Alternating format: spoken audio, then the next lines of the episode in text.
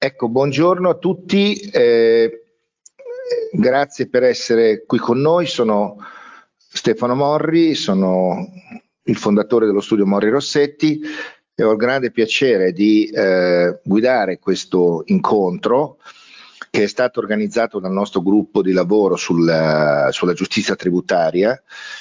e che avrà uh, ad argomento la uh, recente riforma del processo uh, tributario. Eh, anzitutto mi corre l'obbligo di ringraziare l'Ordine degli Avvocati di Milano che ha accettato di coorganizzare con noi eh, questo evento e eh, l'Ordine dei Dottori Commercialisti di Milano che ha, eh, ha invece concesso l'accreditamento ai fini dei crediti eh, formativi. Per noi è molto importante che questo nostro sforzo avvenga eh, in un quadro ordinistico. Oggi saranno con noi dei relatori eh, molto qualificati. Anzitutto l'avvocato Leo, che è espressione dell'Ordine degli Avvocati di Milano, che è qua per presenziare, eh, sono, gli sono molto grato, e, le sono molto grato e eh, per anche portare i saluti eh, dell'ordine. E poi il, l'avvocato di Donato, che è un collega dello studio, che opera nell'ambito eh, del gruppo di lavoro sulla giustizia tributaria,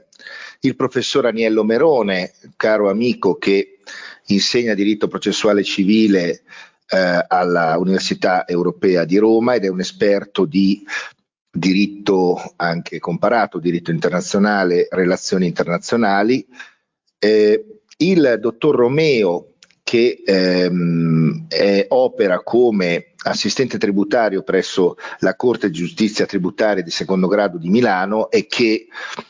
eh, per chi fa questo nostro lavoro è soprattutto eh, il grande eh, promotore del massimario eh, della giustizia tributaria. Poi il presidente Antonio Merone, ehm, ex presidente della sezione tributaria della Corte Suprema eh, di Cassazione, nonché componente della direzione scientifica della, della rivista Diritto e, e Processo eh, Tributario. E infine il dottor Domenico Chindemi,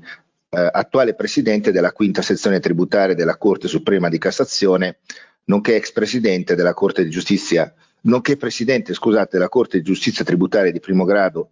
eh, di Milano, oltre ad avere numerosi altri titoli. Quindi diciamo siamo in ottima compagnia per trattare un tema di eh, grandissima importanza per chi opera in questo settore, ma non solo, direi per tutto il Paese. Eh, la riforma della giustizia tributaria. Dico tema importante per il Paese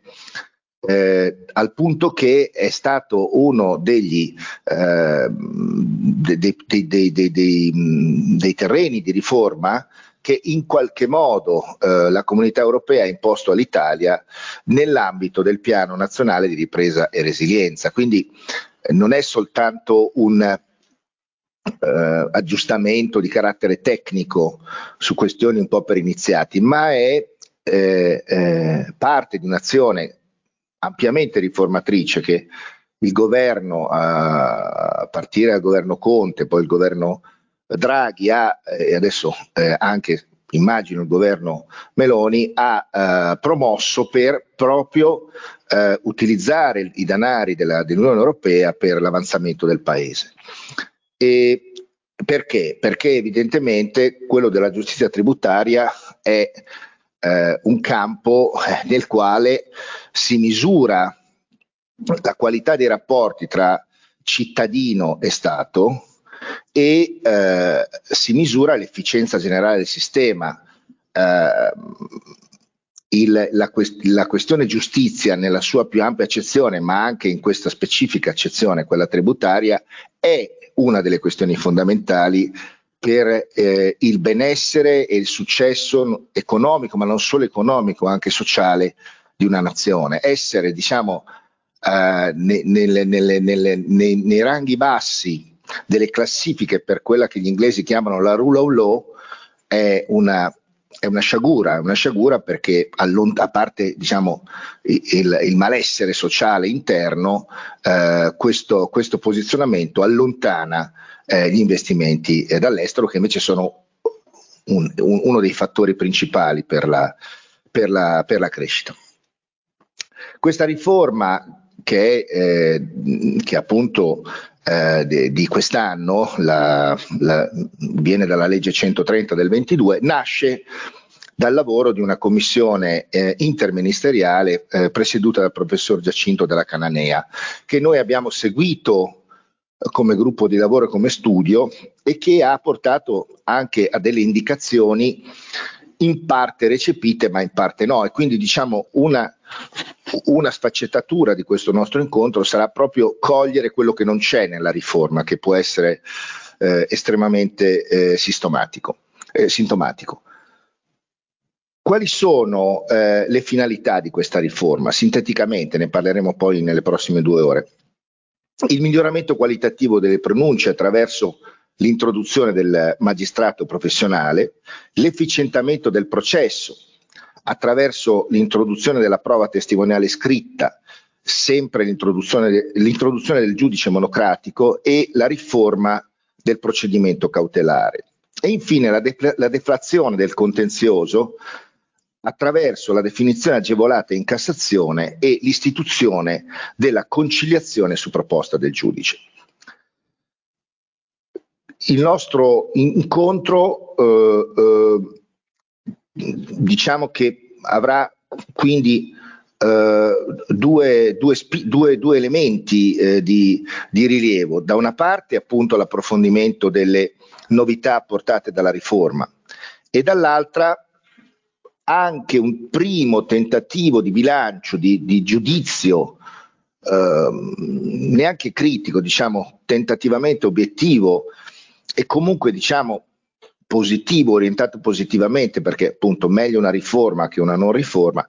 delle, del successo, almeno allo stato delle, degli atti, eh, che questa riforma sem- potrebbe, potrebbe eh, implicare. Bene, io mi fermo, penso di aver parlato forse troppo e lascio la parola alla eh, collega avvocato Loredana Leo.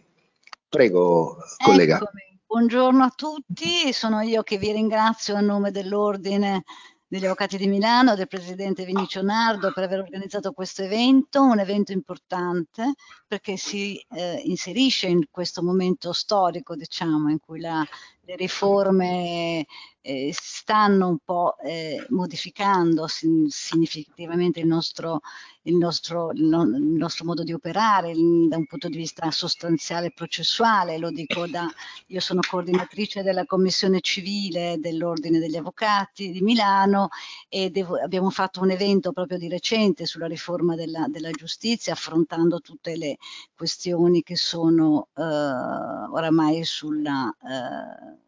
vigenti, e, vigenti nel senso che comunque ci sono e con le quali dobbiamo confrontarci. Eh, l'abbiamo fatto con anche lì, cioè proprio da un punto di vista anche operativo, le abbiamo valutate, le abbiamo esaminate con professori, con accademici e quindi eh, non posso che apprezzare e eh, non solo appunto questa iniziativa eh, da un punto di vista proprio di tempistica, ma anche per l'eccellenza dei relatori che, eh, mi, sono veramente, con i quali sono veramente onorata di dividere in un piccolo spazio questo evento. È una riforma importante eh, riforma importante che mh, mhmm, mi sono un po' documentata, che va a incidere, eh, appunto come si diceva, intanto si inserisce nel PNRR, quindi quella, eh, con quell'obiettivo di eh, rendere, di velocizzare la giustizia, di professionalizzare, di una professionalizzazione sempre maggiore di, di, di, di alcune figure che operano nel processo e rivitalizzare appunto anche in questo caso il, te il tema dell'istruttoria. Ehm, un processo che forse aspettava una, una, una, riforma, quello del processo tributario, che attendeva qualche, eh, qualche, qualche, intervento appunto per meglio delinearlo. Eh, so che era appunto una... Uh, era atteso. Speriamo che, questo, che questo, questa riforma dia gli strumenti per poterla poi attuare nel modo migliore, perché sicuramente avrà, necessiterà di qualche eh, aggiustamento, di qualche interpretazione, insomma come tutto come sempre accade quando ci sono le riforme, poi eh, bisogna sedimentare in attesa che poi arrivino le decisioni della Suprema Corte, magari a distanza di anni, per chiarire alcuni punti. È bello sapere che, vedere che c'è una richiesta di specializzazione, una, un tema dei de, de giudici, questo lo dico, de, cioè degli, della, del, degli, operatori insomma, di questo, di questo eh, processo specializzazione che sappiamo anche per noi è importante, un, è un obiettivo importante che stiamo pian piano ci stiamo avvicinando a raggiungere e quindi eh, ben venga se nella, nell'obiettivo, se si riuscirà a raggiungere quelli che sono gli obiettivi e le finalità che questa riforma, come tutte le, quella anche del civile, si propone. Io vi mh, porgo veramente i miei, intanto ancora complimenti e ancora grazie per aver dato anche all'ordine questa occasione di essere presente in questa, in questa iniziativa. Mi, eh, mi, ascolterò con molto interesse questo, questo, questo evento perché mi, mi piace, mi interessa, amo il processo, amo quindi tutto quello che può essere di arricchimento per l'avvocatura e, e, formativo come è sicuramente questo evento. Quindi vi auguro buon lavoro vi, e vi ascolterò molto volentieri. Grazie. Grazie Avvocato Leo. Eh, grazie per i saluti eh, che ci porta da parte dell'Ordine degli Avvocati di Milano, cui noi teniamo tantissimo. E, allora, passerei senz'altro la parola al collega Daniele Di Donato del nostro studio che ehm, ci darà una breve panoramica dei contenuti della riforma e anche qualche indicazione su quelle che possono essere considerate delle differenze o forse delle mancanze rispetto alle conclusioni della Commissione ehm, della Cananea. Prego Daniele. Bene, grazie. Eh, vi parlerò degli aspetti rilevanti della riforma e faremo qualche considerazione eh, sulle proposte che sono state formulate in tema di modifica eh, della giurisdizione eh, tributaria. La legge 130 del 2022 è entrata in vigore eh, lo scorso 16 eh, di settembre e ha portato delle modifiche all'ordinamento degli organi di giustizia tributaria.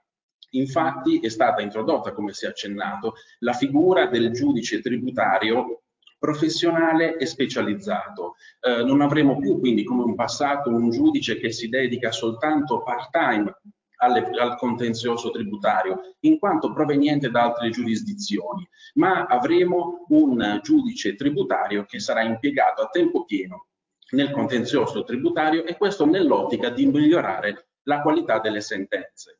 Il giudice tributario sarà assunto per concorso, così come prevede l'articolo 97 della Costituzione per i dipendenti della pubblica amministrazione. Inoltre è previsto un programma di formazione e di aggiornamento continuo del magistrato tributario. Um, eh, cambia anche la denominazione, le commissioni tributarie provinciali, commissioni tributarie regionali diventano Corte di giustizia tributaria di primo, e di secondo grado. Inoltre è previsto un piano di assunzione di nuovi magistrati che sarà di 100 unità nell'anno 2023 e poi di 68 magistrati per ciascun anno dal 2024 al 2030. Quindi questo vuol dire che ci sarà una fase eh, transitoria anche piuttosto lunga, di circa 8 anni, nella quale saranno operativi i magistrati del precedente sistema e i giudici assunti con la riforma. Um, altra novità di rilievo è data dall'introduzione del giudice monocratico per i procedimenti di valore inferiore a 3.000 euro e si ritiene in questo senso che la mancanza della collegialità possa essere eh, utile ai fini della celerità e della speditezza della procedura. Tra l'altro questa non è una modifica di poco conto perché ehm, in base a quelli che sono i dati che emergono dal portale della giustizia tributaria, circa il 50% del contenzioso tributario pendente è di valore inferiore a 3.000 euro. Quindi possiamo eh, ragionevolmente ritenere che saranno numerose le pronunce eh, che saranno eh, rese dal giudice monocratico. Inoltre viene istituito presso il Consiglio di Presidenza di Giustizia Tributaria l'ufficio nazionale del massimario. Eh, contestualmente sono aboliti gli uffici regionali del massimario. Ecco, qui eh, volevo eh, considerare come questi uffici rappresentavano un punto di confronto tra la magistratura e il mondo accademico, il mondo delle professioni. Quindi l'auspicio è che, ehm, che eh, questo confronto possa essere mantenuto anche con il nuovo ufficio nazionale del massimario, il quale raccoglierà eh, tutte le sentenze rese in sede di appello e le più significative sentenze eh, che eh, saranno rese dalle, dalle, corti di giustizia tributaria di primo grado. Eh, la legge 133 130 eh, del 2020 prevede inoltre eh, un'agevolazione per quei contribuenti che sono in possesso del cosiddetto bollino di affidabilità fiscale, perché gli stessi, in caso di proposizione di un'istanza cautelare ai sensi dell'articolo 47 del decreto legislativo 546 del 92, saranno esonerati dall'obbligo di presentare una garanzia.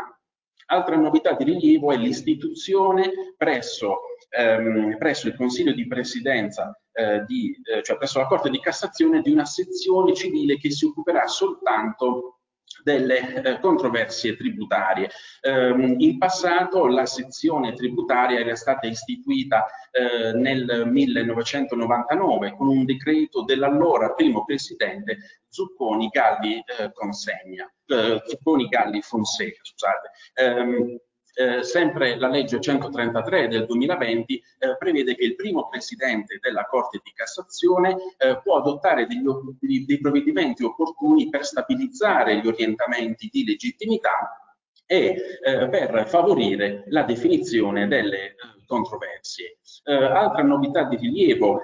come si è accennato, è data dalla previsione nel processo tributario di una prova eh, testimoniale. Quindi il processo tributario non sarà più affidato alla prova documentale, ma anche alla prova testimoniale. Qui possiamo pensare alle dichiarazioni dei terzi, per esempio, che fino al sistema precedente avevano soltanto un valore indiziario, eh, invece adesso possono assumere un'efficacia probatoria piena grazie, eh, cioè se assunti con le forme del nuovo articolo 7.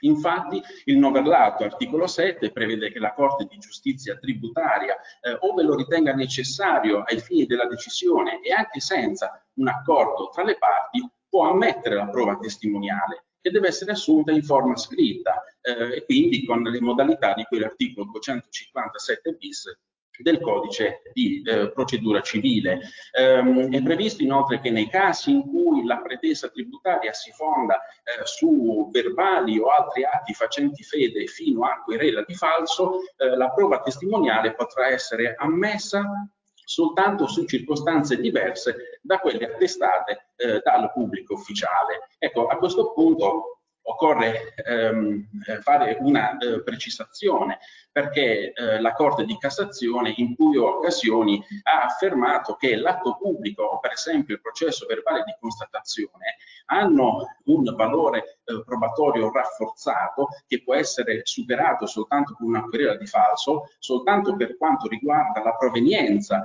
eh, dello stesso verbale oppure per quanto riguarda ehm, eventuali dichiarazioni o altri fatti che sono accaduti alla presenza del pubblico ufficiale. Però ehm, con riferimento al contenuto delle dichiarazioni oppure con riferimento ad eventuali giudizi valutativi che sono eh, espressi dai eh, pubblici ufficiali, dai militari della Guardia di Finanza, eh, non è eh, necessario ricorrere alla eh, procedura di querela eh, di falso. Ehm, la legge 130, 130 del 2000 22 inoltre ha eh, previsto la possibilità per il giudice tributario eh, di eh, formulare una proposta di conciliazione. Eh, questo però soltanto nei casi di, di, per quei procedimenti che sono sottoposti al procedimento di eh, reclamo mediazione e quindi questo vuol dire soltanto per quei procedimenti di valore inferiore a 50.000 euro. Ecco, su questo limite sono sorte delle perplessità. Eh, se l'obiettivo della riforma è quello di restringere, di ridurre il contenzioso tributario, perché non ampliare i poteri del giudice e quindi di eh, consentire allo stesso di presentare un, una proposta conciliativa anche per i procedimenti eh, di valore eh, superiore. Inoltre eh, è prevista la trattazione da remoto per i procedimenti cautelari e per i procedimenti che si svolgono innanzi al giudice eh, monocratico, ehm, salva la possibilità eh, per le parti di chiedere la trattazione in presenza se ci sono comprovate eh, ragioni. Eh, per gli altri procedimenti la regola è quella della trattazione in presenza. Eh, è possibile chiedere al giudice la trattazione da remoto, però la richiesta deve essere formulata da tutte le parti. Eh, altre novità poi riguardano l'istanza cautelare. Infatti, nel momento in cui viene presentata un'istanza cautelare, il, eh, la relativa udienza deve essere fissata entro 30 giorni, quindi viene fissato un termine piuttosto stringente che riteniamo sia eh, da un lato un termine che vada nel senso della tutela della posizione del contribuente e per un altro verso è un termine che eh, in qualche modo può eh, agevolare una più rapida definizione del procedimento. È inoltre previsto in ogni caso che l'udienza cautelare non può essere utilizzata anche per la trattazione del merito eh, della eh, controversia. Eh, la legge 130 del 2022 Inoltre ha introdotto eh, il nuovo comma 5 bis eh, all'articolo 7, che è una, una norma in tema eh, di riparto dell'onere probatorio. Infatti si stabilisce che l'amministrazione finanziaria deve provare in giudizio le, le violazioni contenute nell'atto impositivo e al tempo stesso si prevede che il giudice deve fondare la propria decisione in base agli elementi di prova che emergono dal processo. Inoltre il giudice tributario deve annullare l'atto impositivo nel caso in cui la pretesa eh, tributaria risulti infondata, contraddittoria o comunque eh, incerta. Allora ci si è chiesti se questa norma rappresenta una modifica alla regola in tema di riparto eh, dell'onere della prova nel processo eh, tributario. Qui eh, vorremmo preliminarmente fare una considerazione, nel senso che eh, non dobbiamo dimenticare quella che è una delle caratteristiche peculiari del processo tributario. Il processo tributario è un processo di impugnazione merito, quindi questo vuol dire che laddove il giudice tributario non dovesse condividere la pretesa tributaria per come è contenuta, per come è cristallizzata nell'atto impositivo, lo stesso non si limita ad annullare l'avviso di accertamento, ma può rideterminare la pretesa e quindi riquantificare gli importi che il contribuente dovrà versare eh, nelle casse eh, dell'erario. Inoltre, eh, sempre in tema di riparto dell'onere della prova, non dobbiamo dimenticare che l'amministrazione finanziaria è parte resistente nel processo tributario, quindi questo vuol dire che la sua difesa, questo vuol dire che L'onere della prova che incombe sull'amministrazione finanziaria deve essere comunque graduato e calibrato in relazione a quelli che sono i motivi di ricorso che sono formulati dal contribuente nell'atto introduttivo del giudizio. Questo perché con i motivi di ricorso di primo grado viene definito quello che è l'oggetto del procedimento. Comunque, per rispondere alla domanda se il nuovo 5 bis rappresenta una modifica eh, alla regola in tema di riparto dell'onere della prova, ecco la risposta eh, è stata data eh, re, recentemente da un'ordinanza eh, della Corte di Cassazione, l'ordinanza 31868 del 2022, eh, con la quale la Corte di Cassazione ha affermato chiaramente che il nuovo 5 bis non rappresenta una modifica alla regola dell'onere eh, di riparto nell'onere probatorio in, in, nel processo tributario ma è piuttosto espressione eh, di quella che è una delle caratteristiche principali del processo tributario così come delineato dalla riforma, ovvero un processo nel quale assume un ruolo centrale l'istruttoria dibattimentale. Eh, un'altra novità ehm, lo abbiamo accennato prima, è data dalla possibilità per i procedimenti pendenti in Cassazione di effettuare una definizione agevolata. Ehm, qui si, stiamo parlando di circa 47.000 eh, procedimenti pendenti per i quali è previsto un importo agevolato a seconda che il contribuente sia stato vittorioso in entrambi i gradi di merito o eh, in uno solo dei gradi di merito. Ecco, non vorrei dilungarmi su questo punto perché, sta, perché sarà oggetto di una più ampia trattazione nel corso di questo eh, convegno. Um, vorrei parlare invece, vorrei seguitare a parlare di quella che um, è stata, di quelle che sono state le proposte formulate dalla Commissione della Cananea. La Commissione della Cananea è stata una commissione interministeriale eh, costituita nel 2021 con l'obiettivo di formulare delle proposte che contenessero dei correttivi in materia di giustizia tributaria. Ebbene, la Commissione della Cananea aveva eh, proposto eh, di introdurre la figura del giudice tributario professionale e specializzato, così come aveva proposto l'introduzione del giudice monocratico per quei procedimenti di valore inferiore. E quindi possiamo dire che queste proposte sono state pienamente accolte dalla riforma. Eh, la Commissione della Cananea aveva previsto un obbligo del contraddittorio preventivo, quindi tra contribuente e amministrazione finanziaria, eh, prima dell'emissione di ogni avviso di accertamento, salvo alcune eh, eccezioni. In questo senso la Commissione della Cananea aveva anche proposto di introdurre una norma nello statuto del contribuente. Ecco, questa proposta non è stata accolta, così come non è stata accolta eh, la proposta di rendere obbligatoria l'autotutela e quindi il potere di riesame da parte dell'amministrazione finanziaria in caso di palese illegittimità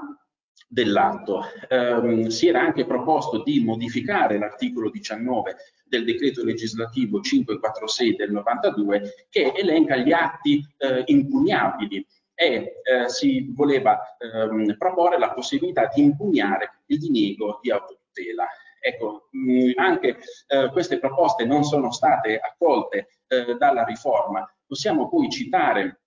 la proposta eh, dell'avvocatura in tema di ius postulandi, ovvero del, eh, del eh, potere di eh, raccogliere e di rappresentare le ragioni del contribuente davanti al giudice e che eh, nel nostro ordinamento sono disciplinate dall'articolo 12 del decreto legislativo 546 del 92. Infatti questa norma consente di ehm, raccogliere, di eh, svolgere la difesa tecnica ad un'ampia categoria di soggetti. Parliamo degli avvocati, dei commercialisti, ma anche dei consulenti del lavoro, dei dipendenti del CAF, di periti, eh, di tecnici. E quindi l'idea era quella di eh, restringere la categoria di soggetti ammessi alla difesa tecnica, dando priorità a quei soggetti che sono in prima linea nella tutela del contribuente e più in generale nella difesa dei diritti dei cittadini.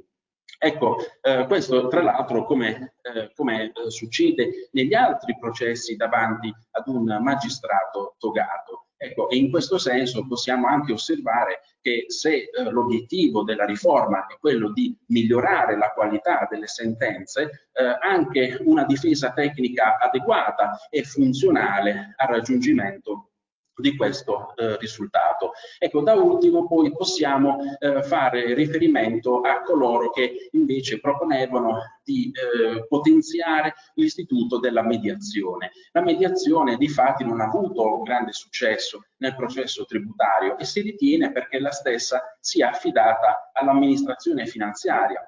e quindi ci troviamo in una situazione in cui l'amministrazione finanziaria è l'ente che emette l'atto e poi dovrebbe essere l'ente che dovrebbe mediare il contenuto del proprio atto. Eh, è chiaro che c'è un problema di terzietà in questo senso e una delle soluzioni poteva essere quella di affidare la gestione della procedura di mediazione ai eh, magistrati del precedente sistema che per esempio vengono collocati a riposo in modo da eh, valorizzare le competenze e l'esperienza acquisita eh, sul campo. Eh, ecco, io direi che ehm,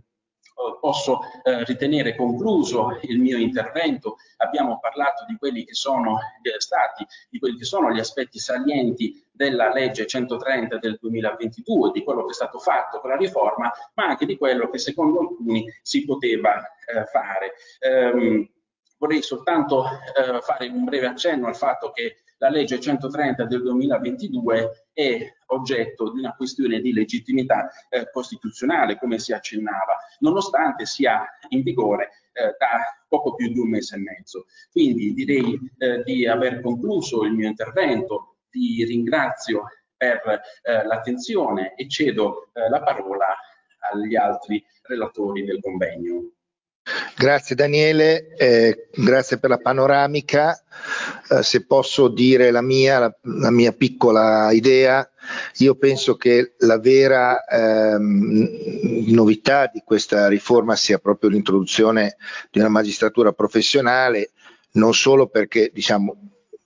dovrebbe aumentare qualità ed efficienza, ma perché introdurrà nel sistema un agente dinamico, cioè il, una magistratura professionale entrando a far parte del sistema della giustizia tributaria poi sarà lei stessa un fattore di cambiamento e di evoluzione eh, positiva.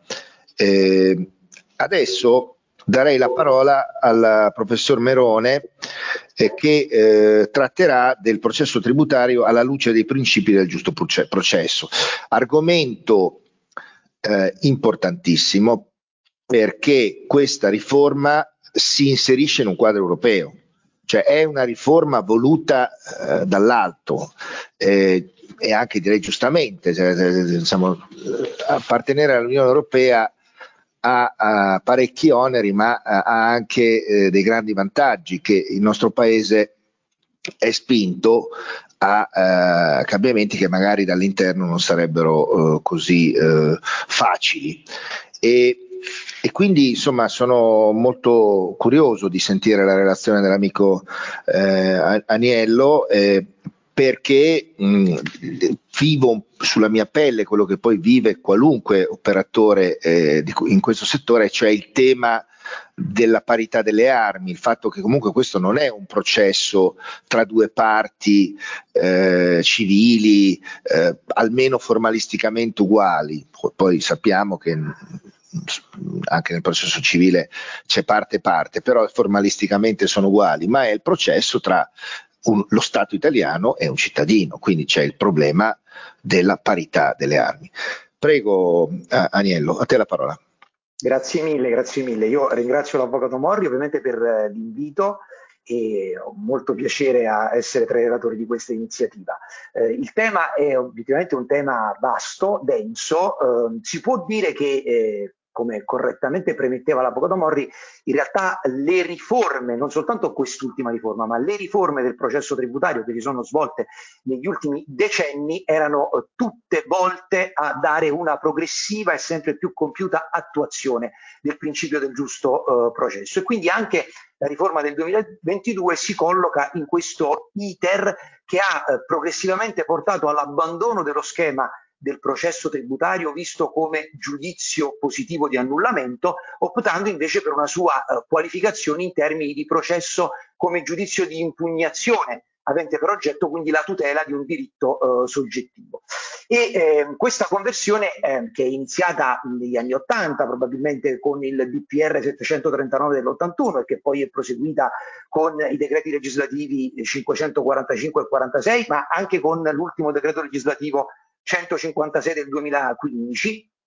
ha eh, sempre eh, cercato di eh, indurre il legislatore ad una linea di eh, graduale eh, allineamento del giudizio tributario a quello che è il processo civile, insistendo proprio su elementi come la maggiore parità delle parti davanti al giudice, la maggiore tutela delle loro posizioni, un maggior rispetto del diritto di difesa e del principio del contraddittorio. E sono molti gli interventi che su questa falsariga sono già stati realizzati nel tempo, come l'introduzione dell'obbligo dell'assistenza tecnica, la previsione della eh, condanna alle spese della parte soccombente, la possibilità di compensazione, il potere di sospensione cautelare, i poteri istruttori delle parti e del giudice su cui poi eh, si incide particolarmente anche in questa eh, occasione. Eh, Tuttavia ehm, permane eh, e permaneva senz'altro prima del varo di questa riforma ehm, l'accordo tra gli addetti ai lavori sul fatto che eh, queste innovazioni che si sono avvicendate nel tempo non potessero essere considerate come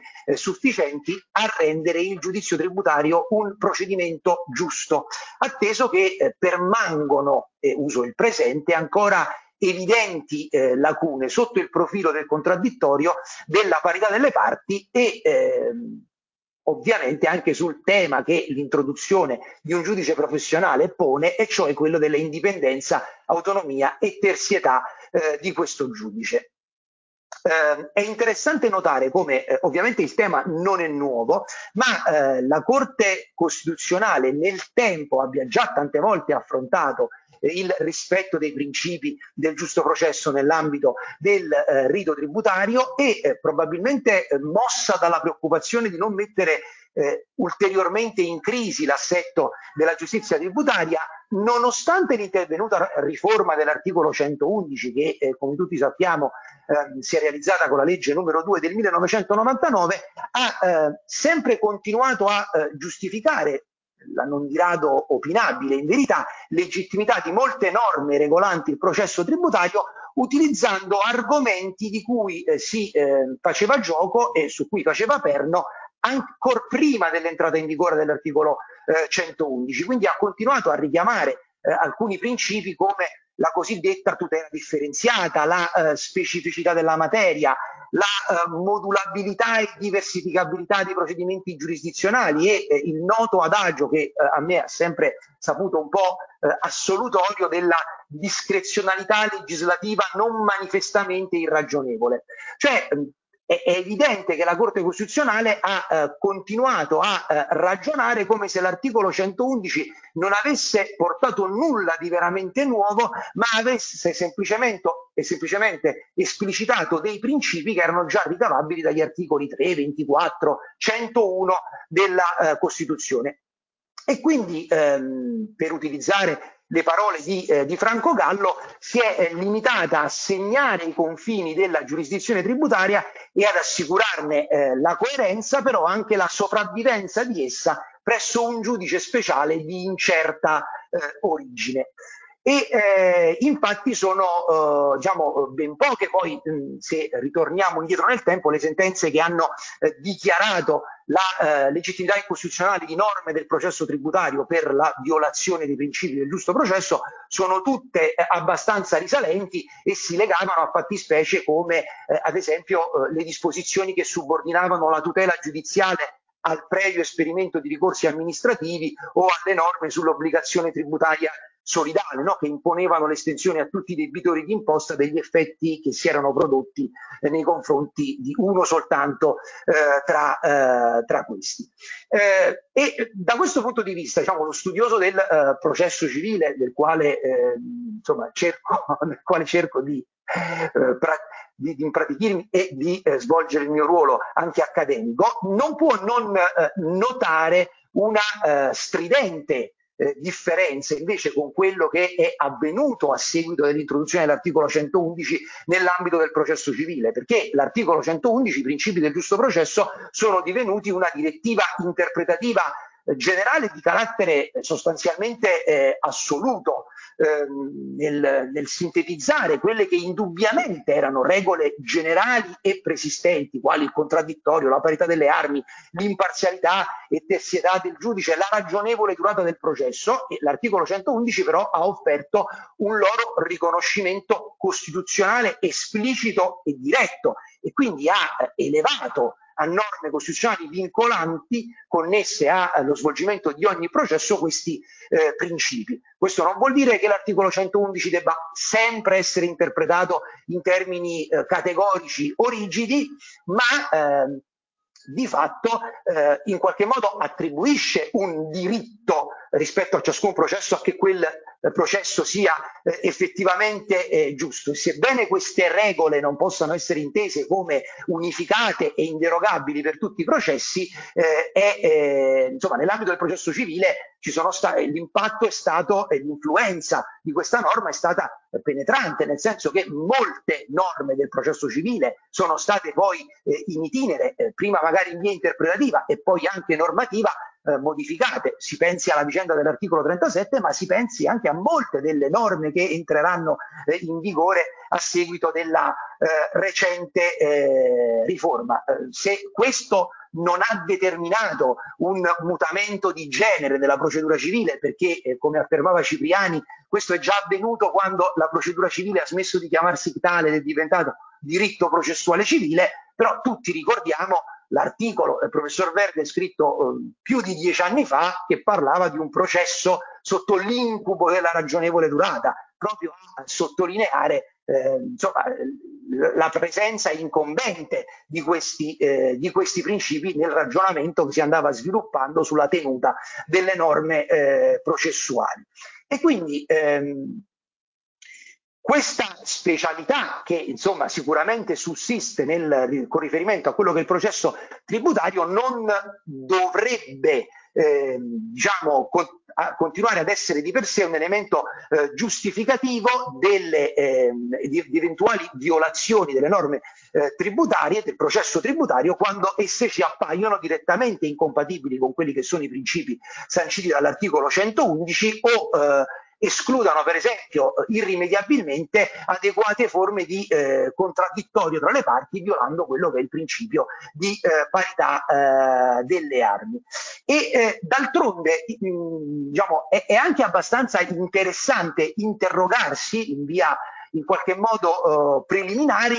su quali siano poi in fondo le ragioni di questa pretesa specialità del processo tributario che eh, tante volte viene evocata con una sorta di, di mantra, di elemento eh, acquisito, ma che da un punto di vista eh, tecnico e giuridico eh, non è eh, poi così facile da eh, giustificare, anche perché le ragioni che eh, fondano questo argomento finiscono sostanzialmente per essere due. La prima si rifà alla natura autoritaria e sovrana del potere di imporre i tributi a cui si lega eh, quella che la Corte Costituzionale definisce la prevalenza dell'interesse fiscale, che la Corte Costituzionale ancora affermava nella sentenza 53 del 1998. Quindi la, eh, l'impre, la, l'imprescindibile esigenza dello Stato di reperire i mezzi per l'esercizio delle proprie eh, funzioni attraverso quella che l'attività dell'amministrazione finanziaria finirebbe per eh, giustificare questa specialità. E eh, peraltro questo è un argomento, è bene ricordarlo, che è stato eh, evocato eh, in positivo come, come, forma di giustificazione dalla stessa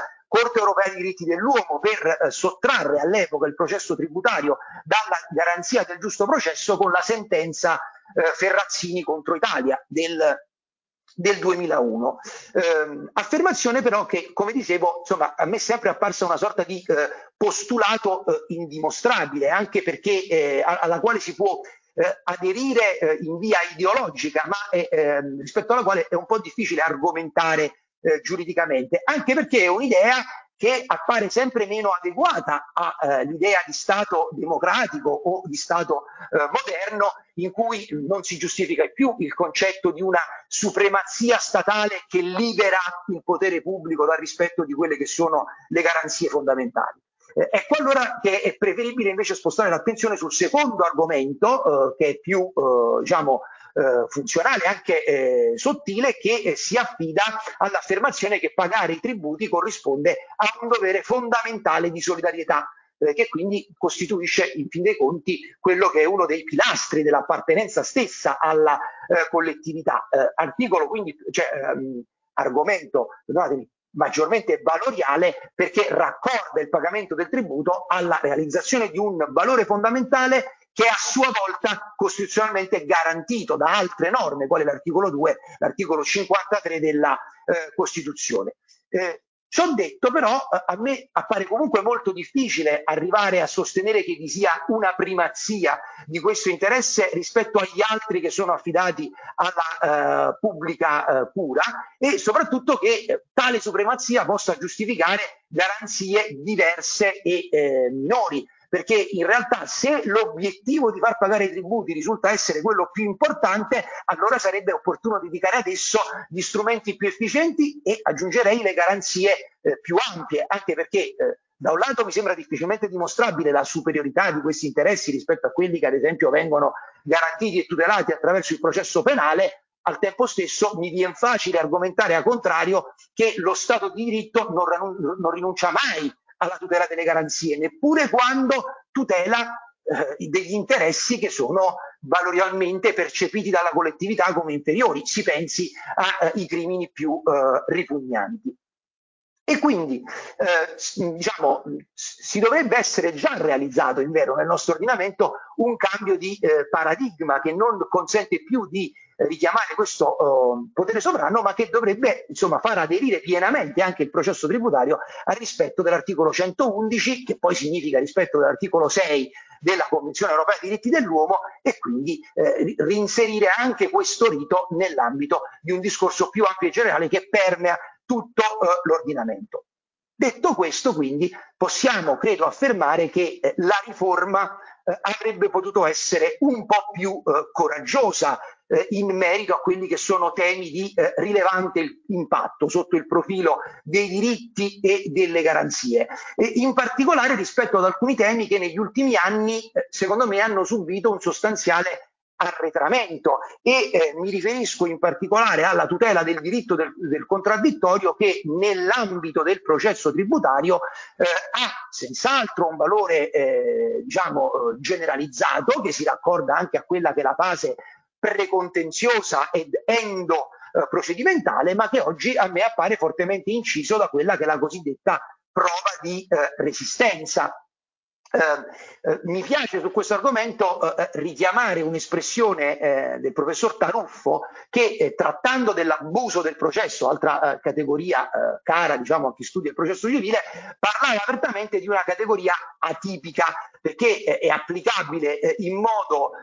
arbitrario per sanzionare dei comportamenti delle parti che per qualche ragione estranea all'applicazione delle norme processuali specifiche vengono considerati scorretti. E questa definizione eh, a me è sempre parso che eh, si eh, attagli molto bene alla figura dell'abuso del diritto eh, barra elusione, eh, così come descritta dall'articolo 10 bis della legge 212 del 2000, che ehm, se viene letto alla luce di quelle che sono le garanzie direi sostanziali, prima ancora che processuali, è argomento che eh, può lasciare perplessi, perché come diceva eh, gentile, con un'immagine molto, eh, gentili, perdonatemi, con un'immagine molto efficace, siamo in presenza di un istituto, ma di un argomento, eh, di un argomento che serve per giustificare un'operazione con cui l'interprete in concreto va a disapplicare la legge per decidere il caso concreto su una, sulla base di una norma che è diversa da quella che regola il caso e che è una norma che quindi l'interprete alla fine sceglierà in autonomia esponendosi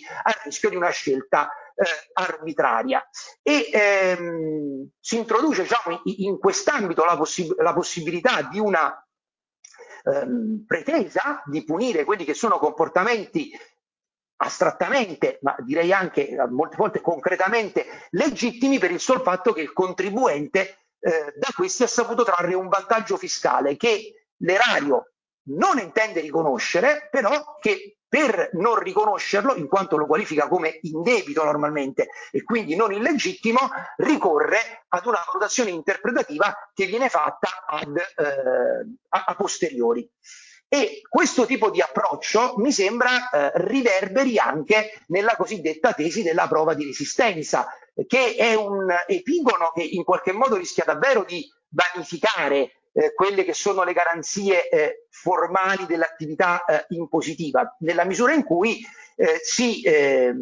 diciamo, legittima soltanto a posteriori eh, quello che è l'obbligo invece del contraddittorio endoprocedimentale. È noto eh, a tutti evidentemente che stiamo parlando di un principio che prevede che il contribuente per ottenere l'annullamento dell'atto impositivo che è stato notificato inaudita altera parte deve dimostrare che il contraddittorio omesso sarebbe stato utile ad un diverso accertamento, ovvero a, quindi al raggiungimento di una diversa eh, verità. E, e però questo schema da un lato suona molto più vicino a quello che era l'approccio concettuale della provocazio ad opponendum, quindi proprio quello schema da cui vogliamo allontanare il processo eh, tributario. E soprattutto sembrerebbe dire al contribuente che eh, insomma, prima deve eh, dimostrare in concreto che quel eh, contraddittorio che gli è stato negato avrebbe avuto una qualche utilità, un qualche vantaggio e poi soltanto dopo potrà essere nuovamente ammesso ad esercitarlo, ammesso a eh, praticarlo. Il che da un certo punto di vista è un po' come smarrire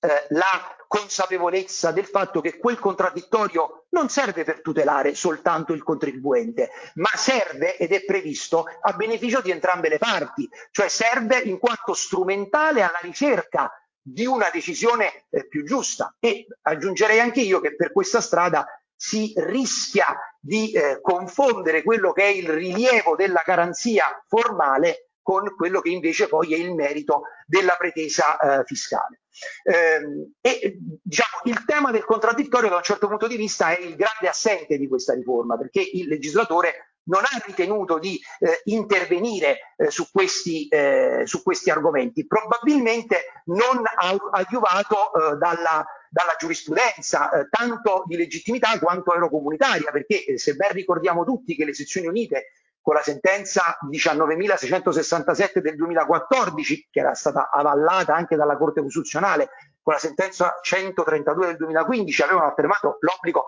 generalizzato del contraddittorio preventivo, hanno operato già eh, nel 2015 con la sentenza 24.823 una eh, brusca inversione di, di,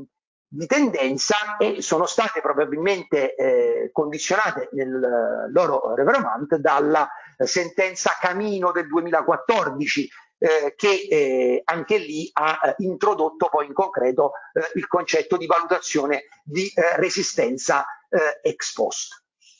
Ehm, detto del contraddittorio assente, rapidamente perché vedo che non mi residua moltissimo tempo, tempo guardiamo invece all'altro eh, principio del giusto processo di cui sicuramente la riforma si è eh, occupata, che è quello del ehm, rispetto dei eh, principi di eh, terzietà eh, e indipendenza. Eh, si è deciso, come è stato già detto, di intervenire rendendo la ehm, cioè istituendo una um, un giudice eh, professionale, quindi si è operato attraverso la profe- professionalizzazione della magistratura tributaria, che è una scelta che va senz'altro eh, salutata con eh, favore, eh, però eh, il tema che è stato ampiamente dibattuto eh, e che ha accompagnato un po' tutti i eh, progetti e anche eh, diciamo, il dibattito dottrinale che affiancava la proposizione di diversi emendamenti, era eh, l'esigenza paritaria di affrancare in qualche modo le corti tributarie eh, rispetto al Ministero dell'Economia e della Finanza. E, e delle finanze. E, eh, in realtà l'effetto che se ne ricava, eh, l'idea che si ha a leggere le norme è che invece eh, questa situazione in qualche modo eh, si sia ehm, aggravata ed è eh, da un certo di, punto di vista singolare perché eh, ehm, tale situazione era già prima avvertita diffusamente come segno di un insufficiente grado di tutela giurisdizionale nelle controversie che vedevano opposti il contribuente ed il, il fisco. Quindi senz'altro Ottima l'idea di aver affidato la tutela giurisdizionale ad un giudice altamente specializzato, un giudice a tempo pieno, un giudice che verrà selezionato con un concorso che appare eh, pressoché eh, analogo a quello che eh, viene svolto per accedere alla magistratura eh, ordinaria. Eh, parimenti ehm, diciamo, eh, si deve accogliere con favore il fatto che si continuerà ad operare nelle medesime strutture in cui già operavano queste corti eh, che in concreto hanno dimostrato negli anni un livello eh, di efficienza alto, anche perché eh, offrono diciamo, le, le, proprie decisioni in tempi che sono senz'altro più contingentati di quelli di molti tribunali eh, civili e quindi diciamo, que- la mancanza di un totale stravolgimento ha consentito di rimanere nel solco anche di quelle pro- pronunce della Corte Costituzionale che eh, indicavano come la giurisdizione tributaria eh, non in contrasto con il divieto eh, di istituzione di giudici speciali previsto dall'articolo 102 comma secondo della uh, Costituzione. Uh, da un punto di vista teorico, la soluzione astrattamente preferibile sarebbe forse stata quella di comprendere il contenzioso tributario nell'ambito della giustizia ordinaria, eh, al fine di rispettare quello che è il principio della unicità della giurisdizione. Però è anche vero che tale scelta molto probabilmente avrebbe finito per aggravare la crisi della giustizia ordinaria generando un nuovo eh, e probabilmente insostenibile eh, carico degli affari pendenti nei confronti dei magistrati ordinari e quindi ulteriori rallentamenti dei, eh, dei processi eh, civili. Ehm, quindi sicuramente, eh, dicevo, è, è, un passo in avanti e io mi trovo d'accordo con quanto osservava l'avvocato Morri sottolineando che sarà un elemento attivo e sarà un elemento propulsivo, un elemento eh, positivo. Dall'altro lato però è, eh, e anzi eh, aggiungo che eh, l'auspicio è comunque che questa magistratura non rimanga chiusa in se stessa, no? ma possa giovarsi poi dei contributi di magistrati ordinari amministrativi, militari, contabili che possano accedere ai ranghi di questa magistratura per favorire quella osmosi che ci deve essere tra le diverse discipline che poi in, qualche modo sempre confluiscono eh, verso il eh, diritto tributario o incidono sulla regolamentazione del rapporto giuridico di, eh, di imposta. Però, dicevo, al tempo stesso è eh, innegabile che questa professionalizzazione è stata realizzata senza affrontare e risolvere l'altro decisivo aspetto, sovente denunciato, che è l'indipendenza delle corti tributarie dal eh, MEF. E eh, rispetto ad esso è davvero eh, difficile eh, affermare che non si fronteggi in qualche modo un uh, vulnus a quello che è in principio di terzietà e indipendenza, tenuto conto che come già è stato eh, evidenziato, ehm, di fatto siamo ehm, in presenza poi di uno dei due soggetti, quindi delle due parti del eh, contenzioso, essendo il dicastero a cui fanno capo gli interessi eh, che vengono, eh, di cui si richiede tutela nell'ambito di quel, eh, di quel processo. E, ehm, è stato osservato anche qui con un certo pragmatismo, direi, con un certo anche eh, senso di realpolitik che eh, forse eh, la scelta si può eh, giustificare in, in quanto eh, tenere ferme le eh, competenze attuali senza trasferire tutte le funzioni, come sarebbe stato giusto in capo al Ministero della Giustizia,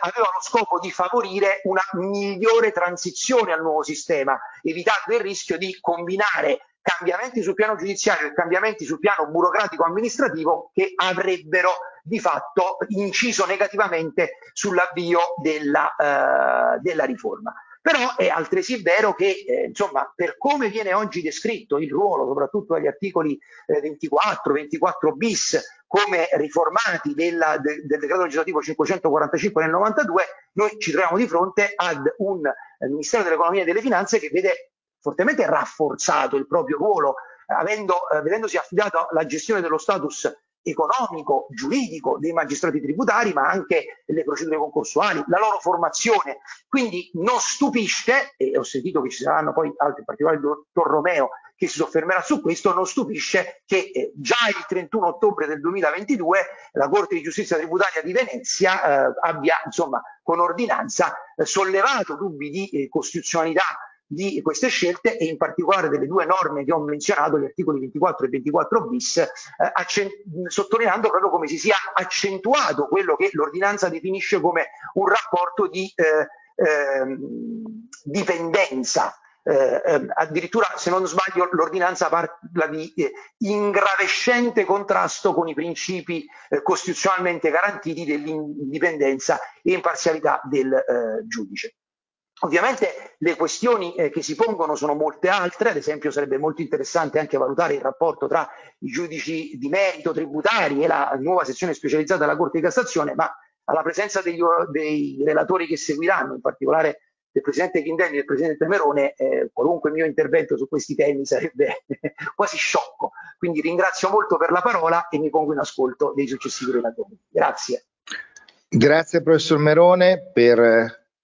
il, il tuo, per, il, per, il, tuo intervento e devo dire che la questione del contraddittorio è, è una questione eh, non formalistica, nel senso che è come se con eh, questa regola della prova di resistenza eh, si fosse eh, degradato il contraddittorio a una sorta di eh, obbligo di risultato, cioè facciamo il contraddittorio solo quando il risultato lo meriti, no? Mentre il contraddittorio è metodo, è un'altra cosa, cioè il contraddittorio è modo attraverso il quale si esplica l'azione amministrativa, proprio in considerazione del fatto che c'è uno squilibrio strutturale tra le parti. È inutile che, eh, come dire, eh, faccia, è inutile che, che, che immaginiamo mondi che non ci sono. Il cittadino nel momento in cui eh, interloquisce con l'amministrazione finanziaria, interloquisce con lo Stato. E ricordo a me stesso che eh, lo Stato di diritto nasce eh, in campo tributario, eh, è, è, la, è, la, è, la, sottrazione dell'arbitrio eh, del re e l'attribuzione del potere alle Camere eh, della facoltà di legiferare sulle tasse. Quindi è un elemento centrale, nella, è uno snodo centrale della vita democratica. Quindi questa preoccupazione che io capisco e che vedo, come dire, in qualche modo ehm, emergere in, in, molti provvedimenti, mh, mm, specie della Corte Costituzionale, come hai detto giustamente tu, di salvare il sistema, poi alla fine rischia di essere un po' un accanimento terapeutico, invece il sistema andrebbe buttato nell'acqua per vedere se ce la fa. E siccome noi sappiamo che ce la fa perché l'amministrazione finanziaria italiana è fatta di persone valentissime che forse hanno solo un problema, non hanno abbastanza autonomia una volta che abbiamo sgombrato il capo dal ciarpame sulle, sui sospetti di corruzione, di, di, facilitazioni, che non voglio neanche citare perché appartengono diciamo, a una letteratura che mi fa letteralmente schifo, cioè eh, le, le, l'identificazione dell'Italia in un certo modo che dobbiamo respingere quasi con, con sdegno. Ecco, la nostra amministrazione sarebbe in grado di gestire i processi in modo come dire, rispettoso della dignità della controparte. Eh? E, e, e, quindi è proprio alla fine un depotenziamento della, della, della funzione amministrativa, quella che si introduce ottenendo l'effetto contrario, cioè tu vuoi salvare l'azione amministrativa e così la depotenzi. Ecco, questo è se, se posso, come ho detto, c'è, c'è, anche questo aspetto che si smarrisce l'idea che quello sia un elemento a beneficio delle parti, a beneficio del sistema, non può essere concepita come una premi, premialità rispetto ad uno scopo raggiunto, no? ad un'utilità ulteriore, come ben diceva anche lei. Certo. Allora, ehm, L'altra notazione che magari qualcuno vorrà raccogliere è il problema del rapporto tra processo tributario e processo penale, perché anche qui se non vogliamo vivere nell'astrazione, quando parliamo di pro- giusto processo dobbiamo parlare anche di giusti processi, cioè di processi che si correlano, perché alla fine la materia è la stessa e la percezione del cittadino è la stessa, specie se parliamo di aspetti finanziari, economici. Quindi anche, e qui c'è una grande carenza che peraltro, voglio dire, vediamo un po' alleggiare ovunque. Io per esempio un po', un po capisco di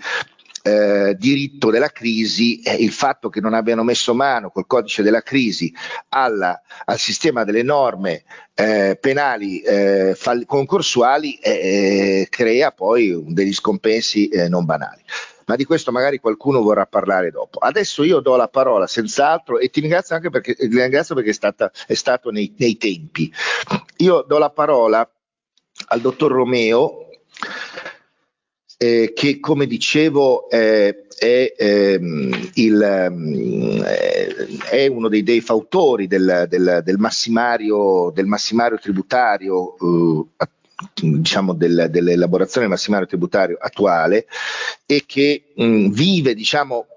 quotidianamente, intimamente la, la, l'organizzazione della giustizia tributaria. Per questo l'abbiamo invitato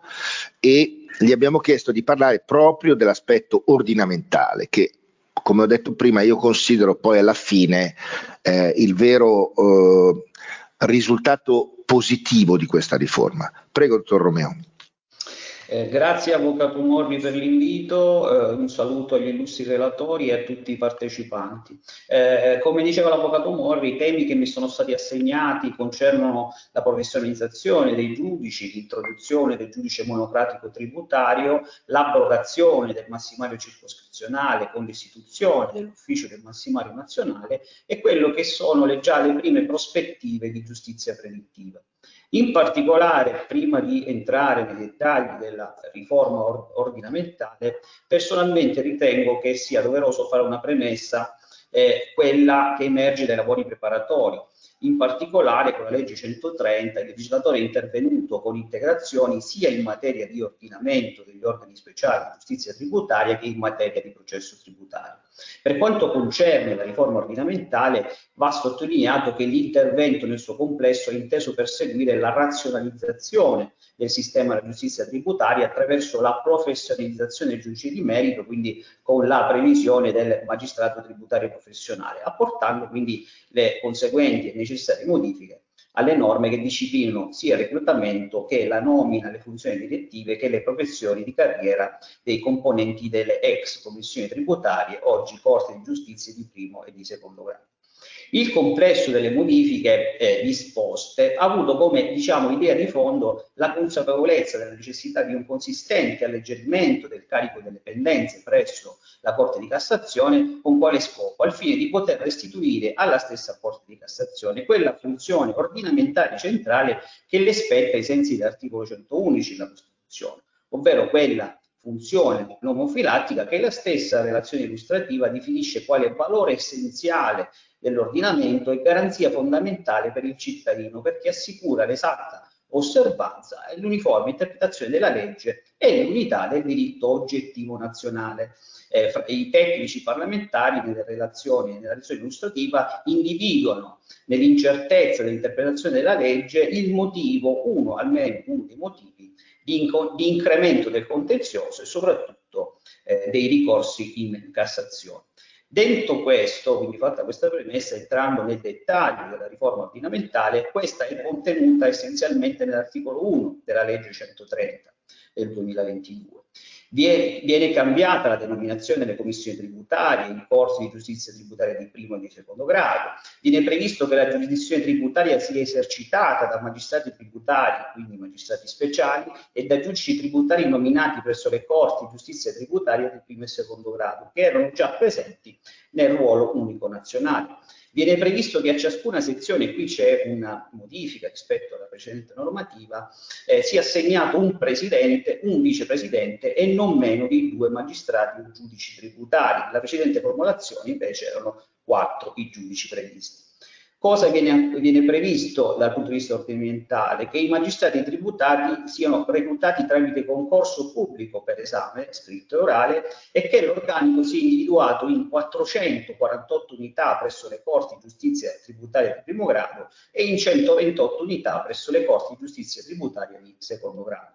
Viene ancora previsto per i primi tre bandi di concorso una riserva di posti del 30% per gli attuali giudici tributari onorari, purché alla data di scadenza del bando non abbiano superato i 67 anni di età. Infine viene eh, ulteriormente previsto il cosiddetto decalaggio, cioè viene stabilito che alla data del 1 gennaio 2023 cesseranno dall'incarico i componenti Corti di Giustizia Tributaria di primo e secondo grado che avranno compiuto 74 anni entro il 31 dicembre 2022 ovvero eh, cessano nel corso del 2023 al compimento del 74esimo anno di età, dal 1 gennaio 2024 cesseranno dall'incarico i componenti delle Corti di Giustizia Tributaria di primo e secondo grado che avranno compiuto 73 anni entro il 31 dicembre 2023 o cessano nel corso del 2024 al compimento del 73esimo anno di età e così via, fino a giungere al 1 gennaio 2027 laddove tutti gli appartenenti alla giurisdizione tributaria, quindi sia i giudici presenti nel ruolo unico, sia i nuovi magistrati tributari, cesseranno dall'incarico al compimento dei 70, 70 anni. Come è stato già accennato su, per quanto concerne il cosiddetto giudice onorario che eh, conviverà con il giudice togato eh, professionale, eh, l'ordinanza della Corte di Giustizia Tributaria di primo grado di Venezia, la numero 408 del 31 ottobre 2022, ha rimesso gli atti alla consulta sospettando, fra, fra, fra l'altro, l'illegittimità costituzionale del comma 14 dell'articolo 1 della legge 130 2022, laddove viene previsto che il Consiglio di Presidenza della Giustizia Tributaria entro il 31 gennaio 2023 individua le sedi delle Corti di Giustizia Tributaria nelle quali non è possibile assicurare l'esercizio della funzione giurisdizionale al fine di assegnare d'ufficio alle predette sedi, in applicazione non esclusiva, giudici tributari appartenenti al ruolo unico. In particolare i giudici veneti ritengono che questa disposizione eh, violi con riferimento agli articoli 106 e 107 della Costituzione i principi di indipendenza ed inamovibilità del giudice tramite la mascherata, così la definiscono i giudici, bene, di moltiplicazione di incarico di servizio onorario nominalmente definiti applicazione non esclusiva, nonché del principio di ragionevolezza normativa e di buon andamento dell'organizzazione dei pubblici uffici con riferimento all'articolo 97 della Costituzione. Nel, nell'ordinanza i giudici richiamano la relazione del servizio studi congiunto di Camera e Senato nella parte in cui fa riferimento alla tabella eh, dei, dei, dei, giudici eh, la, e laddove eh, appunto osserva che il ruolo dei giudici tributari onorari attualmente 2608 in organico è destinato ad, ad esaurirsi totalmente nell'anno 2052 in particolare, nei primi cinque anni dall'entrata in vigore della riforma cesseranno dal servizio 1118 giudici, cioè il 43%. Dopo dieci anni il numero delle cessazioni si attesterebbe a 1623 giudici, cioè il 62%. Nella relazione tecnica si precisa che in relazione alla minore spesa derivante dal contrarsi della dotazione di personale del ruolo ed esaurimento, la riforma del settore determinerà nel triennio 2023-2025 un risparmio di spesa di circa 20 milioni di euro. Tuttavia, dicono i giudici veneti nell'ordinanza, nella medesima relazione non si azzardano stime circa i tempi di assunzione e di entrata in servizio effettivo degli assumenti magistrati tributari, i cui termini dipendono quindi non solo dai previsti cinque anni di progressiva indizione dei concorsi pubblici, ma anche dei tempi di durata delle procedure concorsuali, dall'effettivo risultato da realizzarsi a, me a mezzo delle procedure di selezione, nonché dalla durata del periodo di uditorato dei candidati effettivamente selezionati. Proprio per questo è lecito supporre che il legislatore del 22 ha previsto un meccanismo di arbitrario, così lo definiscono i giudici veneti, arbitrario moltiplicazione ex officio degli incarichi onorari a carico di ciascun giudice tributario di servizio del tutto slegato dalla intenzionale disponibilità del singolo che ne diventa mero destinatario inconsapevole e del tutto slegato da criteri e parametri di regolamentazione di un potere che a tutti i per essere esercitato in modalità cieca puramente utilitaristica anche in relazione ai programmati risparmi di spesa. Ecco, questo è uno dei punti dell'ordinanza eh, della Corte di Giustizia Nuova di Venezia che ci tenevo ad evidenziare e vedremo su questo e sugli altri profili di, di costituzionalità quale sarà il responso della Corte Costituzionale. Ritornando nel dettaglio della riforma ordinamentale, si è parlato della procedura concorsuale, ricordo che vengono ammessi alla procedura concorsuale i laureati in possesso del diploma di laurea in giurisprudenza o in scienze dell'economia o in scienze economico-aziendale eh, e che eh, sostanzialmente la procedura concorsuale ricalcherà quella per l'accesso alla magistratura ordinaria con, la, con ovviamente l'introduzione anche del diritto tributario, diritto processuale tributario e della contabilità aziendale e di bilancio. La, la, riforma risolve il problema del trattamento economico eh, sia con riferimento ai giudici onorari che ai giudici professionali. Eh, viene stabilito infatti che i magistrati tributari reclutati per concorso si applicano le disposizioni in materia di trattamento economico previsto per i magistrati ordinari in quanto compatibili. Invece per gli attuali giudici onorari presenti nel ruolo unico eh, è previsto che a decorrere dal 1 gennaio 2023 gli importi dei compensi fissi saranno aumentati del 130%, così eh, abrogando quella che era la precedente disciplina correlata alle entrate derivanti da contributo unificato. Eh, cosa fa ancora la riforma? Eh, prevede che i magistrati ordinari, quindi eh, un transito dei togati appartenenti alle altre giurisdizioni. Quindi è previsto che i magistrati ordinari amministrativi, contabili e militari, eh, non collocati in quiescenza, presenti alle date di entrata in vigore della legge, eh, potranno optare per il definitivo transito nella giurisdizione tributaria. Il transito eh, ha previsto il legislatore che è consentito un massimo di 100 magistrati individuati all'esito di un'apposita procedura di interpello, procedura che eh, attualmente in fase di ultimazione, eh, il relativo bando in fase di ultimazione. Il numero di magistrati ordinari ammessi al transito non potrà superare le 50 unità. Eh, per quanto concerne il trattamento economico dei togati che ehm, transiteranno, questi conserveranno a tutti i fini giuridici e economici l'anzianità complessivamente maturata. Uh, viene finalmente prevista anche la formazione continua, quindi viene codificata la formazione continua dei giudici e magistrati tributari, demandando al Consiglio di Presidenza l'emanazione entro 90 giorni di un proprio regolamento che definisca criteri e modalità per garantire con carenza periodica la formazione continua e l'aggiornamento professionale dei giudici e magistrati tributari tramite la frequenza di corsi di carattere teorico-pratico da tenere anche presso le università eh, che saranno accreditate. Eh, questo eh, diciamo è per quanto riguarda la eh, riforma ordinamentale. Eh, per quanto concerne invece l'introduzione del giudice monocratico tributario, questa in realtà non è una eh, novità in quanto era già stata introdotta questa figura eh, con l'articolo 9 del decreto legislativo 156-2015 nell'ambito dei giudizi di ottemperanza per i rimborsi fino a 10.000 euro e per le spese di lite indipendentemente dall'importo. Eh, come si eh, evinceva nella loro relazione illustrativa, la scelta del legislatore di prevedere il giudice monocratico veniva motivata dalla semplicità dell'esecuzione della sentenza in cui non è necessario neppure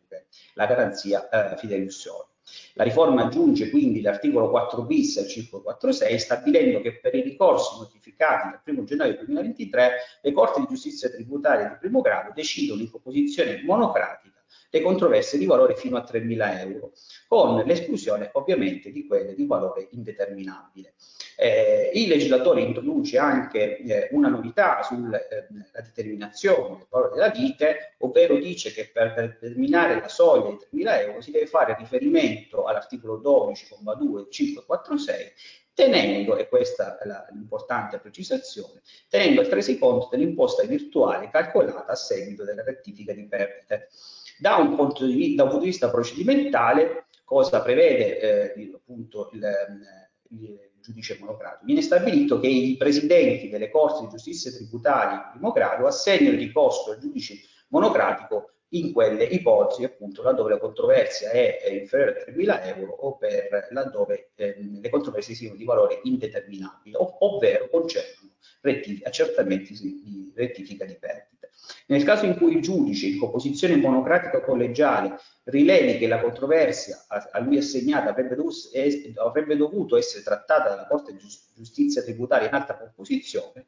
la rimette al Presidente della sezione per il rinnovo dell'assegnazione. Per i ricorsi notificati a decorrere dal 1 settembre 2023, le udienze delle Corti di Giustizia tributaria di primo grado in composizione monocratica, come precedentemente ha detto, ha ricordato l'Avvocato Di Donato, nonché le trattazioni delle istanze cautelari si svolgeranno esclusivamente a distanza, salvo la possibilità per la parte, quale eccezione a regole, quindi eh, per comprovate ragioni, di richiedere l'udienza in presenza.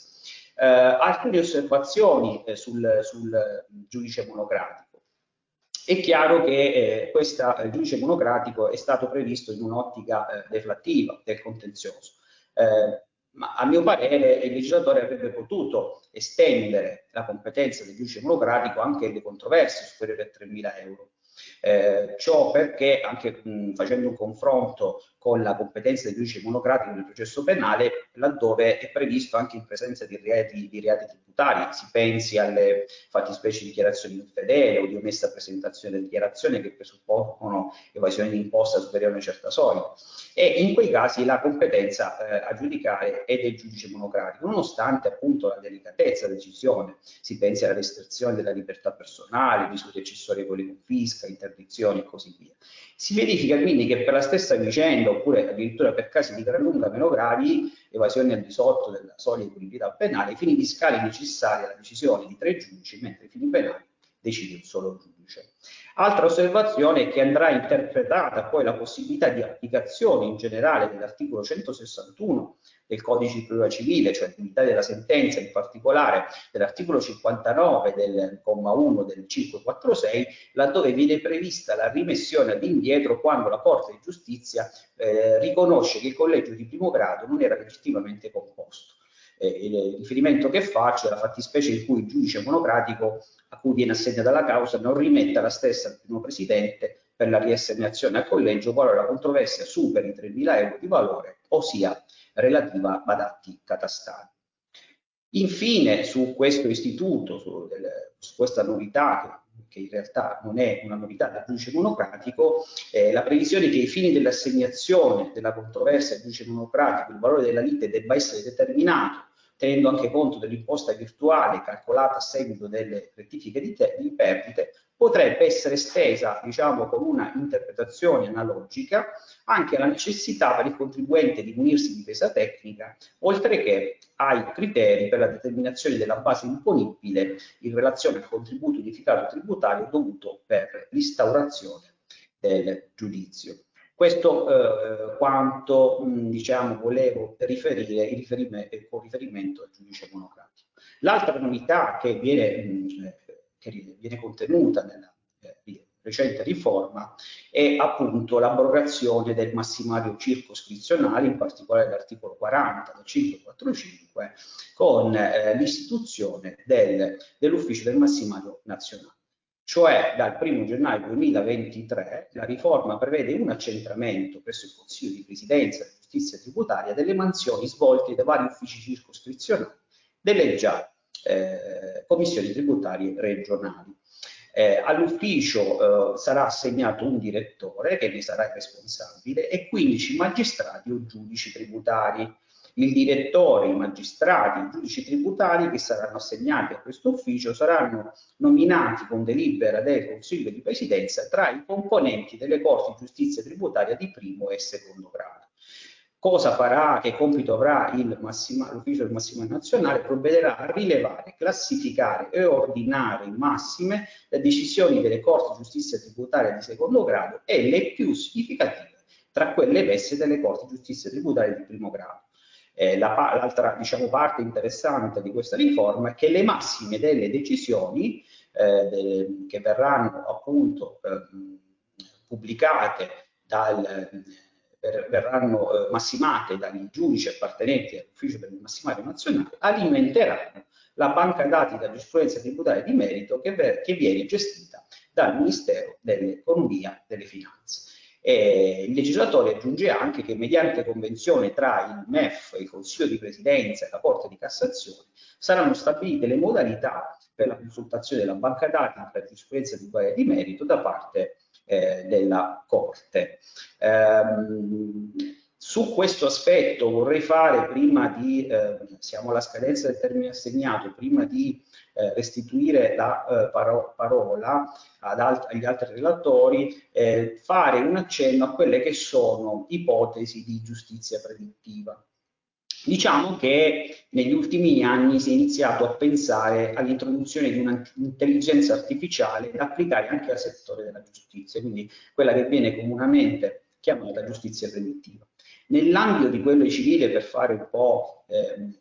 per fare un po' riferimento a ciò che accade eh, che sta accadendo a livello di sperimentazione, ancora prima ovviamente di quella tributaria sono state avviate diverse sperimentazioni in collaborazione con le università. Tra queste ricordo il recente progetto denominato la nuova procedura civile, che è ancora a livello di convenzione tra Tribunale e Università di Milano, il cui intento è quello di cercare di prevedere le future decisioni delle singole corti in base allo studio del precedente. Due sono in particolare i modelli di giustizia predittiva che sono stati elaborati fino ad oggi nell'ambito delle varie sperimentazioni. Il primo, il primo metodo basato, eh, eh, viene definito induttivo, cioè con una impostazione statistico-giurisprudenziale che utilizza la giurisprudenza precedente, ovvero da una moltitudine di casi si estrapola la regola del caso concreto. Il secondo è fondato sul metodo deduttivo, cioè con una impostazione normativo-algoritmica, che utilizza principalmente gli argomenti indicati nei singoli atti dalle parti che chiedono l'applicazione di una legge, ovvero eh, la regola si applica al, caso, al singolo caso. Per quanto concerne, e, e questo eh, diciamo, ehm, è una cosa nota non a tutti, eh, l'applicazione dell'intelligenza artificiale nell'ambito di giustizia tributaria, il 5 maggio 2022 è stato depositato alla Camera dei Deputati un progetto di legge per chi inter a chi interessa è il, il progetto C 3593 concernente la modifica dello Statuto dei diritti del contribuente mediante l'introduzione dell'articolo 5 bis prescrittivo di una piattaforma telematica di giustizia predittiva. In particolare il progetto avente quale razio la promozione della certezza del diritto, la riduzione del contenzioso in materia tributaria, prevede di raccogliere su una piattaforma informatica tutti i provvedimenti, ovvero sentenze, leggi e contributi dottrinali a cui potrà accedere gratuitamente il contribuente, ovvero il difensore abilitato, e valutare in via autonoma quali potrebbero essere gli esiti del processo in linea di principio con questo progetto di legge, ma nell'ambito del programma operativo nazionale di governance e capacità istituzionale del eh, 2014-2020 e in fase di realizzazione il Prodigit, un progetto che vede coinvolto nell'arco temporale che va da maggio 2022 a dicembre 2023 il MEF, il partner tecnologico SOGEI e il Consiglio di Presidenza della Giustizia Tributaria. Gli scopi che sono stati manifestati nell'ambito di questo progetto riguardano quattro linee di intervento. La digitalizzazione delle attività interne al Consiglio di Presidenza, la rivisitazione del sito del Consiglio di Presidenza, l'implementazione della banca dati nazionale di giurisprudenza tributaria e la sperimentazione di un modello di miglioramento delle prevedibilità delle decisioni. Il progetto è coordinato dall'attuale direttore nazionale del Massimario, da un professore ordinario di diritto tributario e da un dirigente della direzione giustizia tributaria, mentre la fase operativa è affidata a circa 90 giudici componenti gli attuali uffici circoscrizionali del Massimario e da 10 giovani studiosi di diritto tributario che verranno selezionati tramite apposito bando. Cosa prevede questo progetto? Prevede che la sentenza venga acquisita dalla macchina che restituirà automaticamente un abstract. Quest'ultimo sarà poi revisionato dal massimatore che apporterà necessarie correzioni ed effettuerà il controllo di coerenza e di affidabilità. Questa operazione viene definita con il termine anglosassone summarizing. La macchina, cioè, dovrà essere addestrata ad acquisire il patrimonio conoscitivo formato dalle sentenze degli ultimi anni, circa 5 o 6 anni, ciascuna delle quali corredata dalla relativa massima, previamente scritta dal massimatore. La precisione del risultato dell'operazione sarà proporzionale al patrimonio conoscitivo che la macchina sarà chiamata a memorizzare, cioè maggiore sarà il numero di sentenze massime memorizzate dal sistema, maggiore sarà la precisione. È stata fatta anche una stima, eh, cioè è stato stimato che il Prodigit lavorerà oltre un milione di sentenze emesse dalle abrogate commissioni tributarie provinciali e regionali. Eh, vedo che sono giunto a scadenza del tempo mi assegnato e quindi restituisco la parola agli altri illustri relatori. Grazie per l'attenzione. Grazie, grazie dottor Romeo. E devo dire che mh, appunto eh, il tema che lei ha toccato è proprio decisivo perché eh, io penso che in Italia ci siano delle buone leggi alla fine ci sia però qualche difficoltà di eh, applicazione, quindi eh, spesso si cerca di supplire con la, norm- la norma all'organizzazione, che non è possibile. Eh, il massimario ehm, eh, svolgerebbe una funzione a mio avviso decisiva perché eh, sarebbe una sorta di eh, punto di riferimento continuo, dinamico, per chi poi deve prendere delle decisioni, no? Perché poi non possiamo immaginare il, il giudice è un essere umano, eh, ha bisogno di essere eh, supportato. In un mondo in cui il processo tributario non è quasi più un processo documentale, sempre meno un processo documentale, è un processo sui fatti. Pensiamo al tema delle frodi, pensiamo al tema dell'inerenza, pensiamo al tema dell'abuso del diritto. Elaborare dei processi eh, di decisione eh, che siano condivisi e, e quindi che eh, non lasciano il contribuente di fronte a, a un'improvvisazione, eh, a, a, una mh, mm, non voglio dire la parola arbitrio perché è una parola troppo negativa, però dico che alla fine anche quella del giudice è una professione, quindi la professione la devi fare con degli strumenti. Allora, per dire, seguire delle sequenze eh, logiche nel prendere certe decisioni, perché tu hai comunque un riferimento preciso che è quello che ti può venire dal massimario che ti dice guarda che se il caso è un caso di abuso tu devi seguire questa sequenza logica, no? È un elemento di sicurezza enorme, enorme, perché eh, vuol dire che tu sai già quali sono le regole del gioco, che poi non sono quelle astratte, perché la norma ha una sua eh, generalità, non può scendere in certi dettagli, è, è la giurisprudenza che la deve incarnare. Ecco. E quindi questa incarnazione ha bisogno di un momento d'ordine, un momento di riflessione. In questo senso io penso che appunto il massimario sia un altro pezzo fondamentale di questa riforma eh, su, ordinamentale. Bene, allora adesso darei la parola al Presidente Antonio Merone che ci parlerà di una questione molto delicata sulla quale si è discusso tanto, devo dire, anche in queste prime fasi di attuazione della riforma, che è la questione della prova, della prova testimoniale e della decisione sul fatto incerto. E direi che l'argomento, oltre ad avere diciamo, una sua autonomia, perché è un fatto nuovo, è un elemento nuovo che si inserisce nel processo, si accorda con eh, quanto abbiamo detto soprattutto nel primo intervento, sul, eh, sul tema del giusto processo. Presidente Merone, a lei la parola. Eccomi. Allora, sono collegato, sì? Pronto?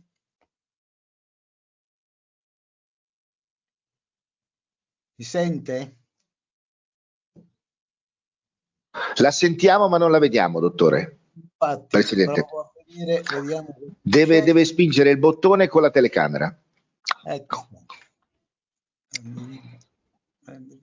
Ecco qua. Perfetto. Grazie, ci siamo. Prego. Allora, eh, a parte i soliti ringraziamenti di rito,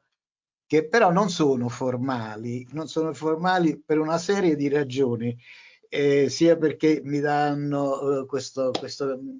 così l'occasione di rivedere e risentire il presidente Ghindemi col quale ho lavorato per tanto tempo. Eh, risentito, rivisto lei, e mh, il professore Merone che ho sentito prima e tutti gli altri, Romeo che, di cui apprezzo sempre la redazione del Massimario. Sarebbe veramente un peccato se questa, eh, se questa bella tradizione dovesse finire. Ma eh, ringrazio anche perché eh, io per primo ho, ho ricevuto degli spunti di riflessione di grande interesse. E uno di, que, uno di questi spunti, primo è, poi dopo passo alla, all'argomento mio specifico, ma uno sul quale vorrei soffermarmi un attimo è, anzi sono due gli spunti che così mi hanno stimolato immediatamente. Il primo è quello sul eh, cosiddetto contraddittorio endo, endoprocedimentale di cui si è parlato, la prova di resistenza, che pure a me è sempre sembrato una cosa illogica perché, perché il contraddittorio eh, è una garanzia più che un diritto e le garanzie ci sono e basta. Eh, non, non, si ha bisogno di, non bisogna chiedere tu perché, perché ti spetta questa garanzia. La garanzia l'ha scelta il legislatore, me l'ha data. Io ho la garanzia del contraddittorio e mi spetta a prescindere dall'uso che ne farò. Voglio dire, quando si dice ma tu come avresti utilizzato il contraddittorio se ti fosse stato concesso, che cosa avrei, come ti saresti difeso? È come se a un imputato di un processo penale si chiedesse, al quale è stato fatto il processo senza difensore, lui impugna in appello e in appello gli dicono sì, vabbè, ma pensi che sarebbero cambiate, che sarebbe cambiata la conclusione se tu ti fossi presentato con un difensore. A me sembra un argomento veramente assurdo questo di dover giustificare l'uso di una garanzia. È, è, è, è inconcepibile. Ma a parte questo, diciamo, argomento logico di natura formale, c'è un'altra cosa che è, che è di carattere sostanziale. Il contraddittorio nasce non per, come mero adempimento burocratico. Il contraddittorio, a parte il fatto che secondo me è una garanzia per entrambe le parti, perché anche l'ente impositore, l'Agenzia delle Entrate, eh, trae beneficio da questo confronto in termini di rapidità di decisione, in termini di economia dei giudizi che potrebbero sopravvenire ma il contraddittorio ha essenzialmente una funzione euristica, cioè di per sé è uno strumento che serve a far venire fuori la verità nell'ambito di una, uh, di una logica dialettica. Quindi eh, eh bene eh, ha fatto Aniello Merone a sollecitare questo, una riflessione, un approfondimento su questo tema, così come pure ehm, devo dire che eh, coglierò eh, lo, spunto dell'avvocato Morri sul tema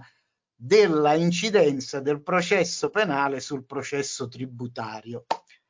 perché uno dei profili eh, che, che derivano, uno degli effetti che derivano da questa riforma attuata con la legge 130 potrebbe essere quello, eh, potrebbe essere il profilo per cui i rapporti tra giudizio penale e giudizio tributario, intendo giudicato penale e giudizio tributario, potrebbero essere alterati, potrebbero essere modificati. Parto dalla coda, ma tanto eh, l'uditorio, eh, il nostro uditorio è un uditorio di tecnici, quindi possiamo eh, prenderci questa piccola libertà. Perché il, dunque noi attualmente nei rapporti tra processo tributario e processo penale abbiamo il principio del cosiddetto doppio binario, per cui ognuno va per i fatti propri, perché questo poi storicamente si ricollega alla vecchia pregiudiziale tributaria, abolita la quale prima con la legge dell'82 fu, fu, furono ridisciplinati i rapporti tra processo tributario e processo penale e poi in effetti eh, oggi come oggi abbiamo soltanto abbiamo l'articolo 21 della legge 74 quello sui reati tributari che dice che in caso di assoluzione perché il fatto non sussiste le sanzioni non sono mai, le sanzioni amministrative non sono eseguibili. Quindi c'è questo, ehm, questa efficacia del giudicato penale limitato a questo profilo. Per il resto,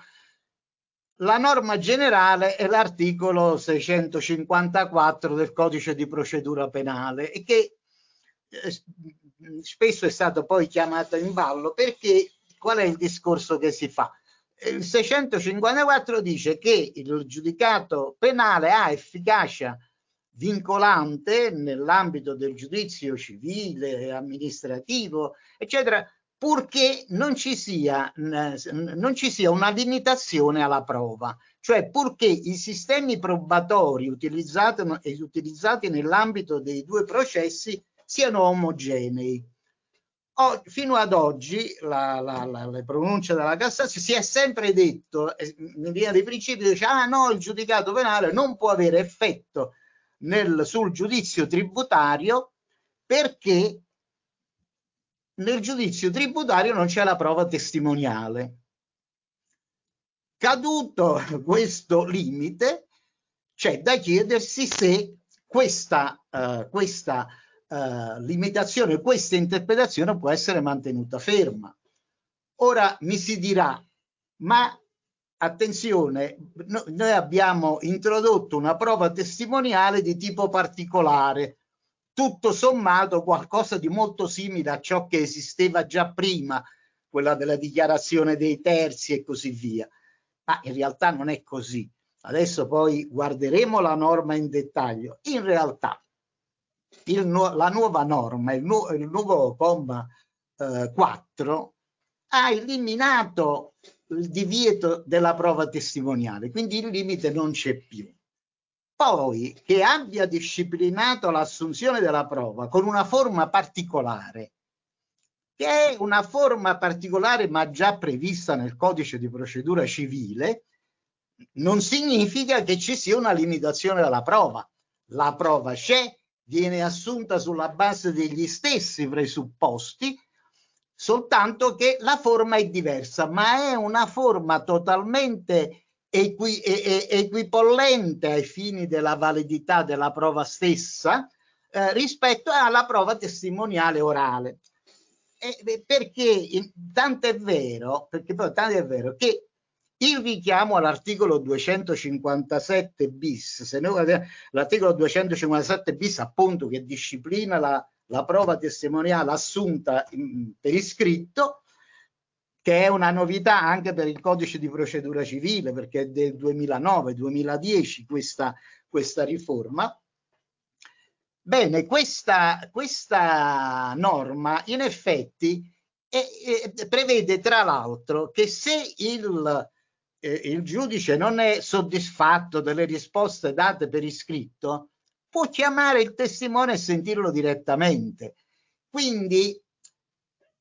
ripeto, è una prova uh, testimoniale a tutto tondo, per cui partendo dalla conclusione io ritengo che va rivista, vada rivista quella giurisprudenza che dice che il giudicato penale non ha efficacia nel giudizio, nel, nell'ambito del giudizio tributario,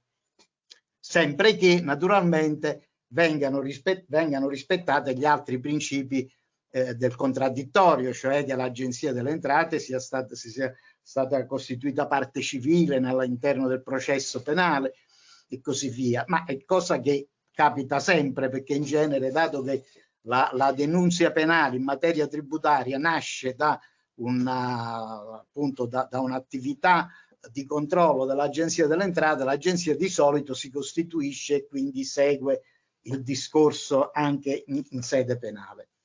Questo, eh, quindi questo è un primo appunto. Un altro, un altro, profilo poi che è venuto fuori dal discorso, credo proprio l'avvocato Morri lo ha un po' eh, stimolato, ha stimolato questa riflessione, è questa che il processo penale e il processo tributario che hanno camminato uh, su binari separati, camminano ancora su, ancora su binari separati, fatta salva questa riflessione che ha appena fatto, sono i, i processi che nascono da quella che è um, l'esercizio più emblematico del potere di sovranità, della sovranità dello Stato, cioè il potere punitivo e il potere impositivo. Qui, quindi, eh, se noi andiamo adesso ad analizzare eh, ehm, questa, questo parallelismo ci rendiamo conto che il, ehm, sta vive, la stagione del processo tributario sta vivendo una uh, stagione che è un po' simile all'evoluzione che c'è stata nel processo penale. Il processo penale una volta era un processo segreto, l'istruttoria avveniva in via segreta, senza contraddittorio, e così perché? Perché c'era l'autorità che istruiva il processo, quindi per definizione era un organo, l'organo che, che, promuoveva l'azione era un organo ehm, pubblico accompagnato da una presunzione di legittimità di tutto ciò che faceva. E, e la stessa cosa è, è, capitato con i processi, con il procedimento di accertamento e poi col processo che segue in materia tributaria. Anche, quindi anche nel processo tributario, l'accertamento tributario, processo tributario, abbiamo uno schema che si ripete. Da una parte appunto un soggetto pubblico che diciamo è assistito seppur inconsciamente nella mente del giudice da una presunzione di legittimità dell'attività che svolge e dall'altra parte è, così pure accaduto con la, con, um, in materia fiscale. Nel processo penale l'evoluzione è avvenuta prima, per, si è democratizzato, si, ecco, è stato valorizzato il principio del contraddittorio, dice sì, tu sarai anche una parte imparziale e ineccepibile, tu pubblico ministero, ma se proprio perché sei imparziale e ineccepibile, perché non discutiamo di ciò che fai? Perché non dobbiamo operare in contraddittorio anche quando tu fai l'istruttoria. Questo parallelismo io l'ho spesso visto poi, questo uh, modello, questo schema, lo, stesso, lo spesso poi ha visto proiettato nel processo tributario dove noi abbiamo comunque un organo pubblico che svolge un'attività istruttoria segreta in un certo senso, salvo i pochi casi in cui è prevista obbligatoriamente, eh, oggi un po' in più, l'obbligo del contraddittorio per cui eh, c'è questa possibilità di confronto. Ma ripeto, vedo questo parallelismo, un parallelismo che oggi arriva alla sua tappa finale. Nel processo penale c'è la regola in dubbio pro reo e nel processo penale è stata eh, eh inventata appunto questa regola secondo la quale nel dubbio viene, deve soccombere l'autorità più forte in un certo senso, no? il pubblico ministero. Oggi questa regola approda nel processo tributario con la nuova norma sulla, appunto sull'onere della prova. Ehm,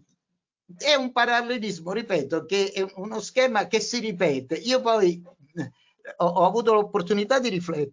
di rifletterci particolarmente perché sono nato penalista e eh, mi sono laureato con una tesi proprio in dubbio pro reo ormai 50-60 anni fa, non ricordo più. Arrivare alla fine della carriera, quando eh, nel processo tributario al quale poi mi sono accostato successivamente, si arriva alla stessa conclusione dalla quale ero partito nello studiare il processo penale, è una cosa che mi stimola eh, anche ad approfondire sempre di più questo problema. Ecco, fatta questa eh, diciamo, ricognizione di carattere generale, sollecitato un po' dalle vostre riflessioni, anche un'altra, un'altra riflessione volevo fare ancora ed è eh, eh si è parlato del, del, giudizio cautelare, abbiamo detto, si è detto, diceva, giudizio cautelare, eh, sì, eh, c'è stata la riforma sulla più maggiore velocità, eh, però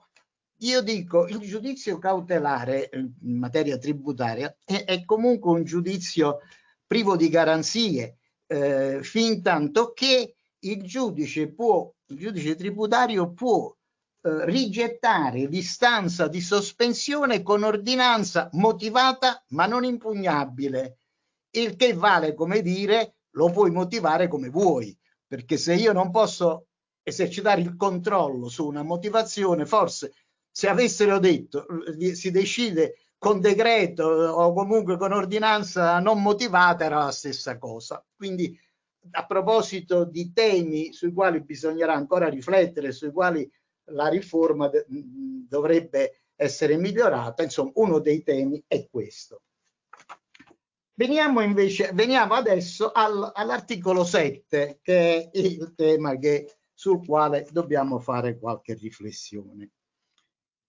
Allora, dicevo, che cosa, eh, l'articolo 7 è stato modificato in questi due commi. Il 4 in materia che ha introdotto la, la prova testimoniale e il, C, e il 5 bis che è nuovo e che a mio avviso introduce la regola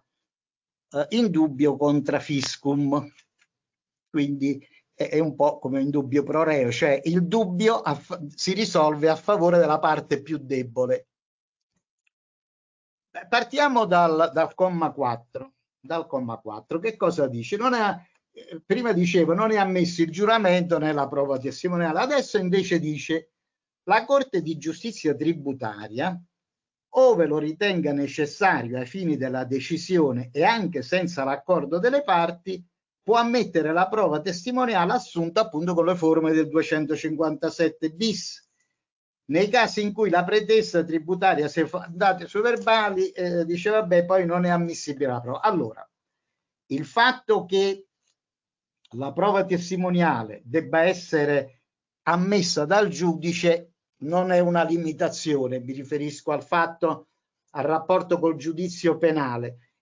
Sempre la prova nel processo deve essere ehm, deve essere valutata l'ammissibilità del pro- della prova da parte di un giudice. E come può avvenire questa ehm, ammissione della prova? Dunque, amm- ehm, la Corte di Giustizia ove lo ritenga necessario. Beh, prima, se non ricordo male, nel testo che poi non è passato c'era scritto ove lo ritenga assolutamente necessario formula che avrebbe creato effettivamente de, delle perplessità sulla sua applicazione. Invece, ove lo ritenga necessario, è chiaro che il, il giudice deve eh, filtrare le richieste delle parti e deve evitare richieste dilatorie, richieste che non hanno senso e quindi deve valutare se è necessaria la testimonianza. Può, può la, la richiesta di prova testimoniale viene fatta da una delle parti, quindi su istanza di parte, normalmente, ci può essere anche l'accordo delle parti, la vedo un po' più difficile questa, ma la prova può essere richiesta anche sull'accordo, ma ciò non pertanto il giudice deve valutare la necessità, non è che perché le due parti rifacciano una richiesta congiunta di prova testimoniale solo per questo la prova deve essere ammessa, è sempre il giudice che decide. Non solo, ma il giudice, ove lo ritenga necessario, può anche ammettere di ufficio la prova testimoniale. Questo è un potere, dunque noi sappiamo che in linea di massima il, il processo tributario ispirato al processo, ehm, ispirato al processo civile è un processo di tipo dispositivo, quindi è sulle istanze, su istanza delle parti che si procede. Ehm, e, e, e, quindi come deve essere assunta questa prova testimoniale? Dice con le forme del 257 bis, cioè con una delle forme previste. Ripeto, il fatto che sia prevista questa particolare forma non significa che ci sia una limitazione della prova, anche perché se poi è necessario il giudice che non sia soddisfatto delle risposte date per iscritto può eh, può escutere direttamente il testimone perché lo dice appunto l'ultimo comma dell'articolo 257 bis. Eh, ecco, può sempre disporre il giudice esaminate le risposte o le dichiarazioni, può sempre disporre che il testimone sia chiamato a deporre davanti a lui o davanti al giudice delegato. Eh, dunque, un attimo che c'è. Eh, mi vedete sempre? Sì, perché c'è. Se chiudo. La vediamo e la sentiamo bene. Però lei adesso ha tolto il microfono, Presidente. Ecco qua. Sì. Allora, dicevo, ehm, quindi questo è un primo profilo. Eh, poi ecco, come, com, come, avviene questa, o, o, come avviene l'assunzione della prova testimoniale? Vedete, è chiaro che ci vorranno uh, delle, delle, norme di attuazione, però noi attualmente abbiamo l'articolo 103 bis delle disposizioni di attuazione del codice di procedura civile che prevedono eh, come viene, deve essere assunta la prova testimoniale eh, per capitoli specifici, così come avveniva per la prova come avviene per la orale, e previo giuramento, quindi c'è anche la formula del giuramento nel modulo scritto. Ehm, per cui, eh, per cui ehm, non è nemmeno necessario attendere che il, il Ministero delle Finanze adotti i, provvedimenti ehm, diciamo attuativi. Eh, perché badate bene, questa è una di quelle norme che è entrata in vigore eh, su, da subito, dal 16 settembre in, infatti, in qualche ricorso che, che, ho, che, ho, visto è stata già fatta la richiesta di prova testimoniale. Per esempio, in, in, caso, in un caso di fatture per operazioni inesistenti, dove eh, eh, la Guardia di Finanza o l'organo di controllo, non ricordo, ha, ha, ha, ha ritenuto che la società emittente la fattura non esistesse perché non aveva sede, non aveva nulla,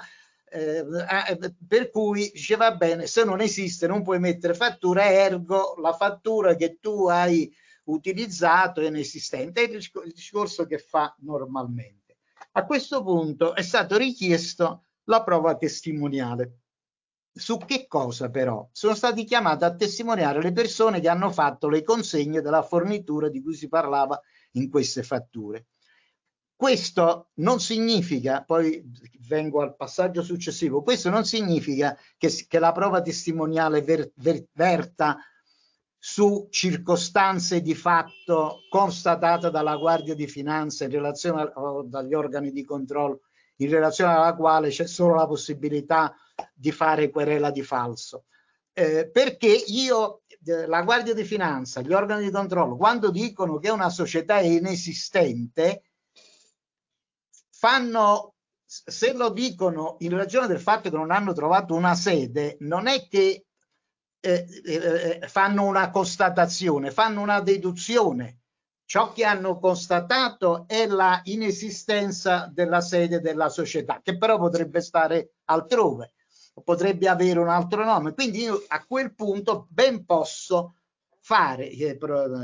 richiedere una prova testimoniale su altre circostanze che smentiscono la deduzione, non la constatazione fatta dall'organo di controllo. Mi rendo conto di aver fatto forse un, un, un, salto, un salto perché la seconda parte del comma 4 che cosa dice? Dice nei casi in cui la pretesa tributaria sia fondata su verbali o altri atti facenti fede fino a querela di falso, la prova è ammessa soltanto su circostanze di fatto diverse da quella attestata dal pubblico ufficiale. Ora, il pubblico ufficiale che assume che la società che ha emesso una fattura è inesistente non fa una constatazione, fa una deduzione sulla base di altri fatti. Se io, io non posso chiedere la prova sulla, su, su tutto ciò che è stato constatato eh, da, dalla dal, dagli organi di controllo. Eh, se mi si dice che invece la sede della società sta in un certo posto, bene, eh, io quello, cioè io lo posso contestare, posso dire no, sta a un'altra parte, però non posso negare ciò che la Guardia di Finanza, ciò che l'organo di controllo ha constatato. Ehm, D'altra parte, vediamo un poco come funziona questo limite, che è una delle cose che più preoccupa. Funziona, ecco, chi ha, chi ha avuto come me esperienza di giudizi penali, anche nel, giudizio, nel giudizio penale, che nasce eh, spesso, se non sempre, sulla base di una denuncia fatta dal, dagli organi di polizia, molti fatti vengono riferiti sulla base di verbali di constatazione. È stato trovato il cadavere in un certo posto o altre cose di questo genere. Bene, però no, nonostante ciò, nel processo penale i verbalizzanti spesso vengono chiamati a chiarimenti, cioè io non posso chiamare il verbalizzante per smentire, dice, non è vero che tu hai trovato il tale documento eh, oppure che la merce inventariata non corrispondesse, eh, la merce che avete inventariato voi non corrispondeva a quella di magazzino. Questo non lo posso dire, però eh, posso, se, se c'è qualche aspetto equivoco, per esempio un documento in, in, occasione di un accesso in, una, in una, un immobile avente eh, diciamo doppia funzione di studio e di abitazione se per esempio dico la, la, la, nel verbale si dice che è stato trovato un certo documento compromettente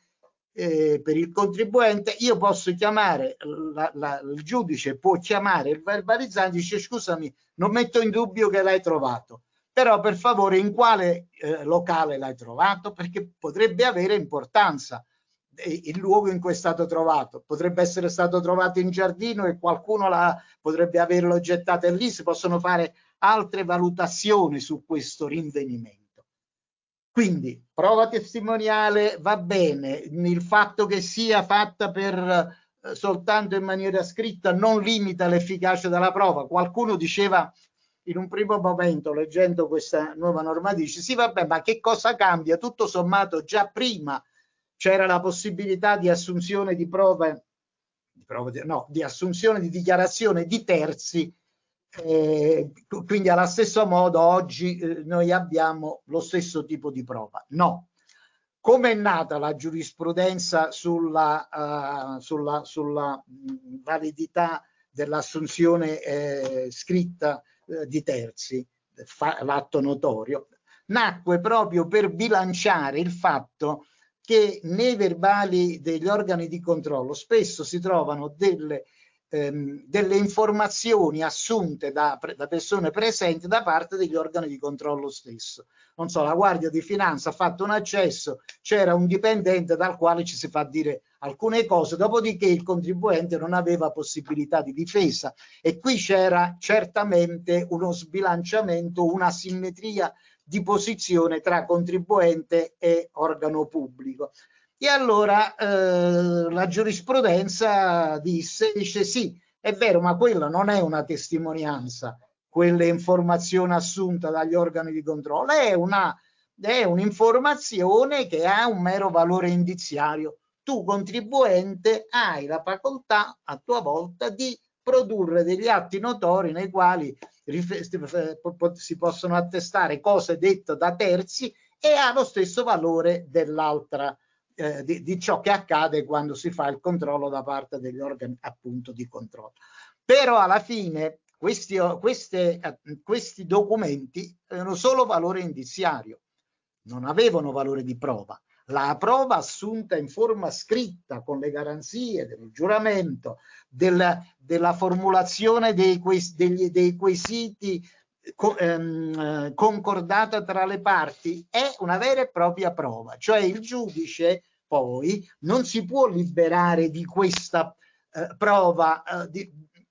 così se, se, ritiene che non sia attendibile la testimonianza deve motivare sul perché non è attendibile. Non si può limitare a dire sì va bene è un mero valore indiziario come ha potuto fare fino ad oggi e svalutarlo con, altre, con altri elementi eh, di, diciamo di senso contrario.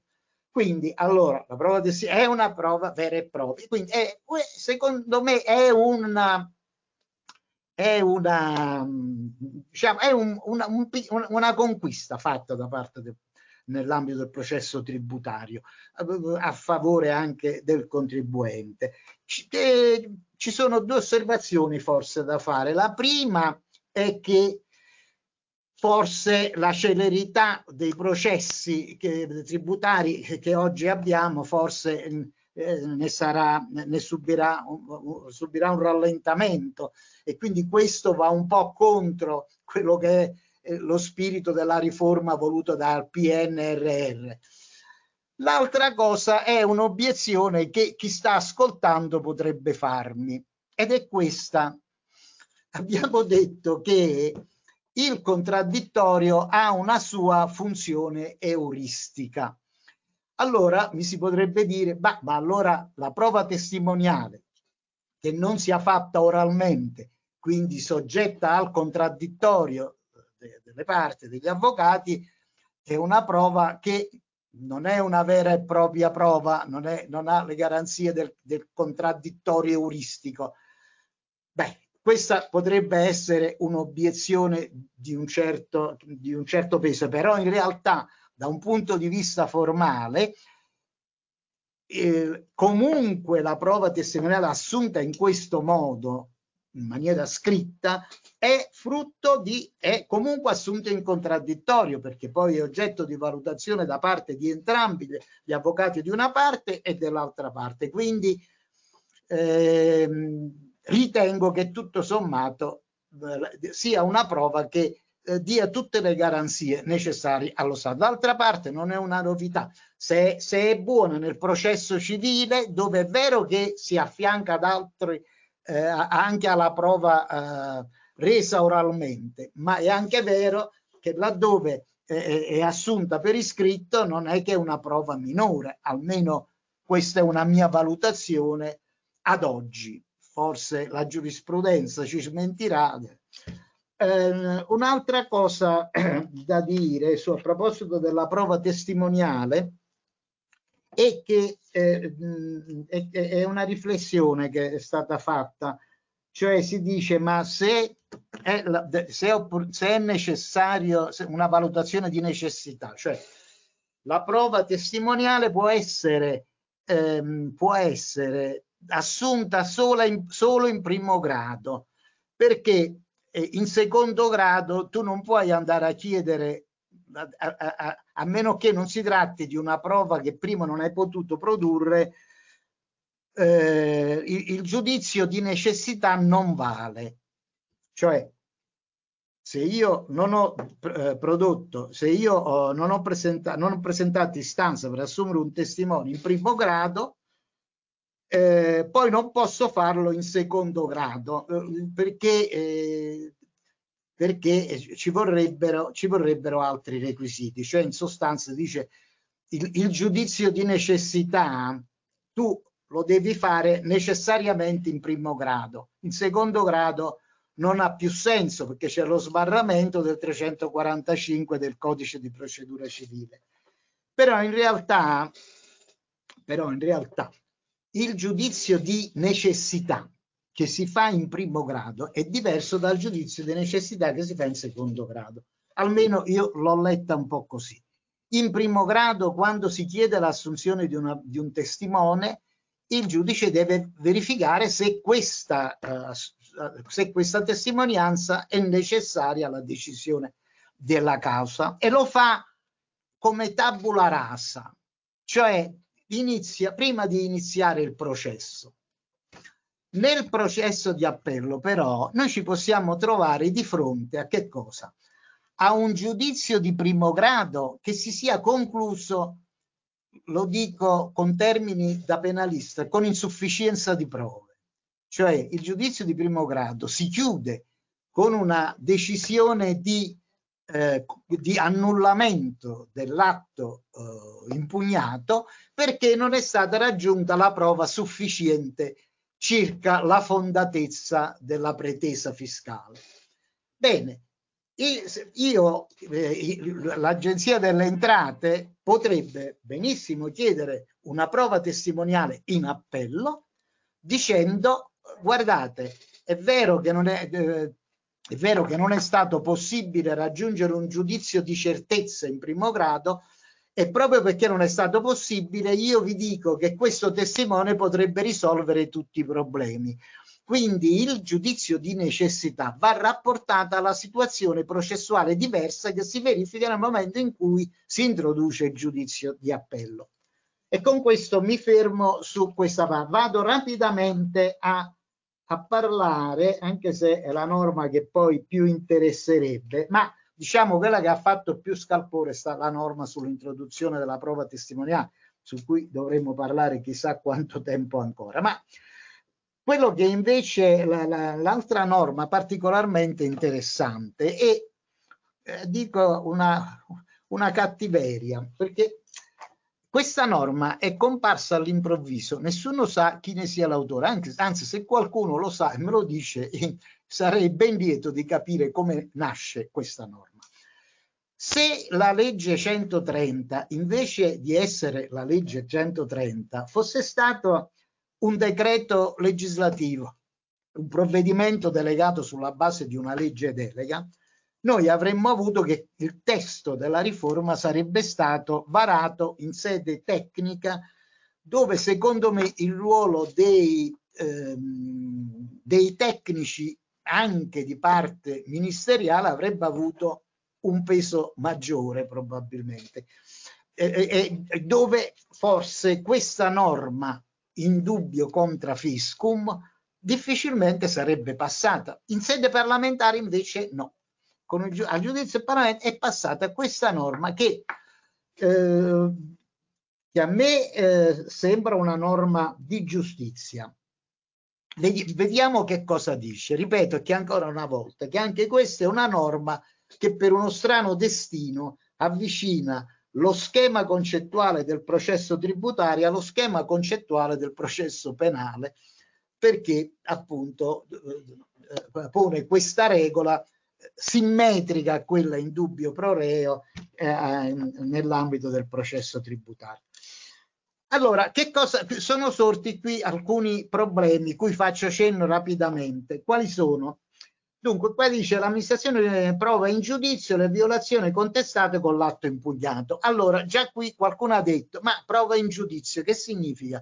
Ma allora eh, l'Agenzia delle Entrate, l'ente impositore, non deve provare già prima all'interno del processo, eh, procedimento amministrativo, la fondatezza della, pre, della, sua pretesa? Secondo me sì, la, la, la prova la si deve acquisire nell'ambito del procedimento amministrativo. la norma, il 5 bis, quando dice l'amministrazione prova in giudizio,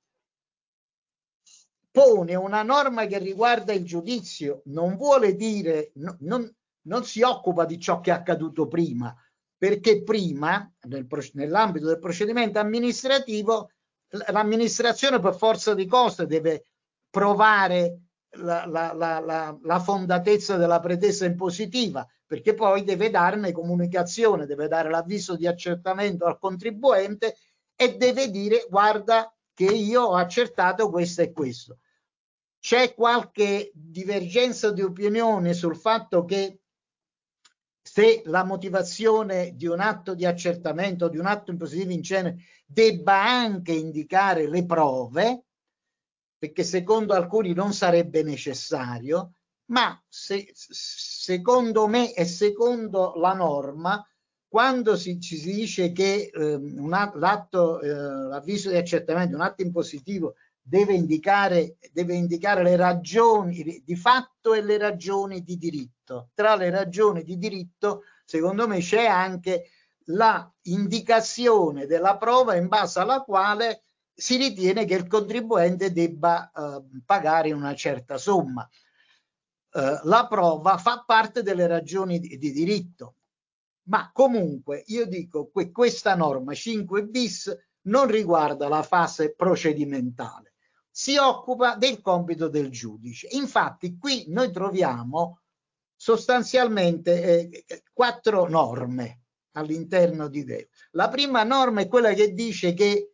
eh, cioè, l'amministrazione deve provare le ragioni su cui è fondata la propria pretesa.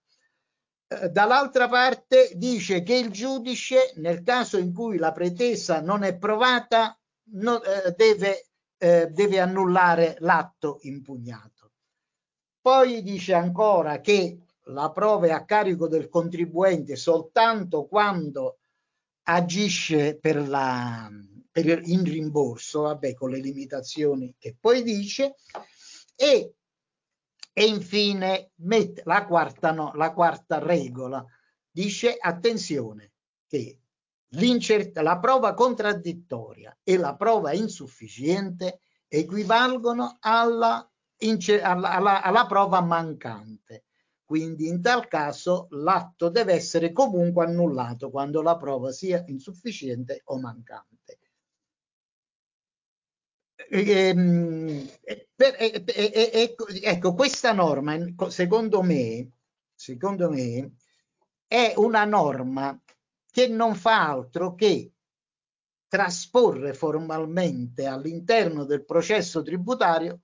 la, la regola sull'onere della prova che era già applicata sostanzialmente secondo il modello del codice civile. Però poi dice la norma, la regola è questa, poi fa alcune specificazioni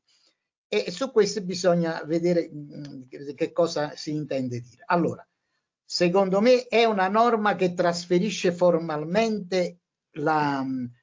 la regola dell'onere della prova dal, dalla normativa generale del codice di procedura civile al codice tributario, cosa che poteva anche non essere necessario, visto il richiamo che c'è dall'articolo 1 della 546, ma lo fa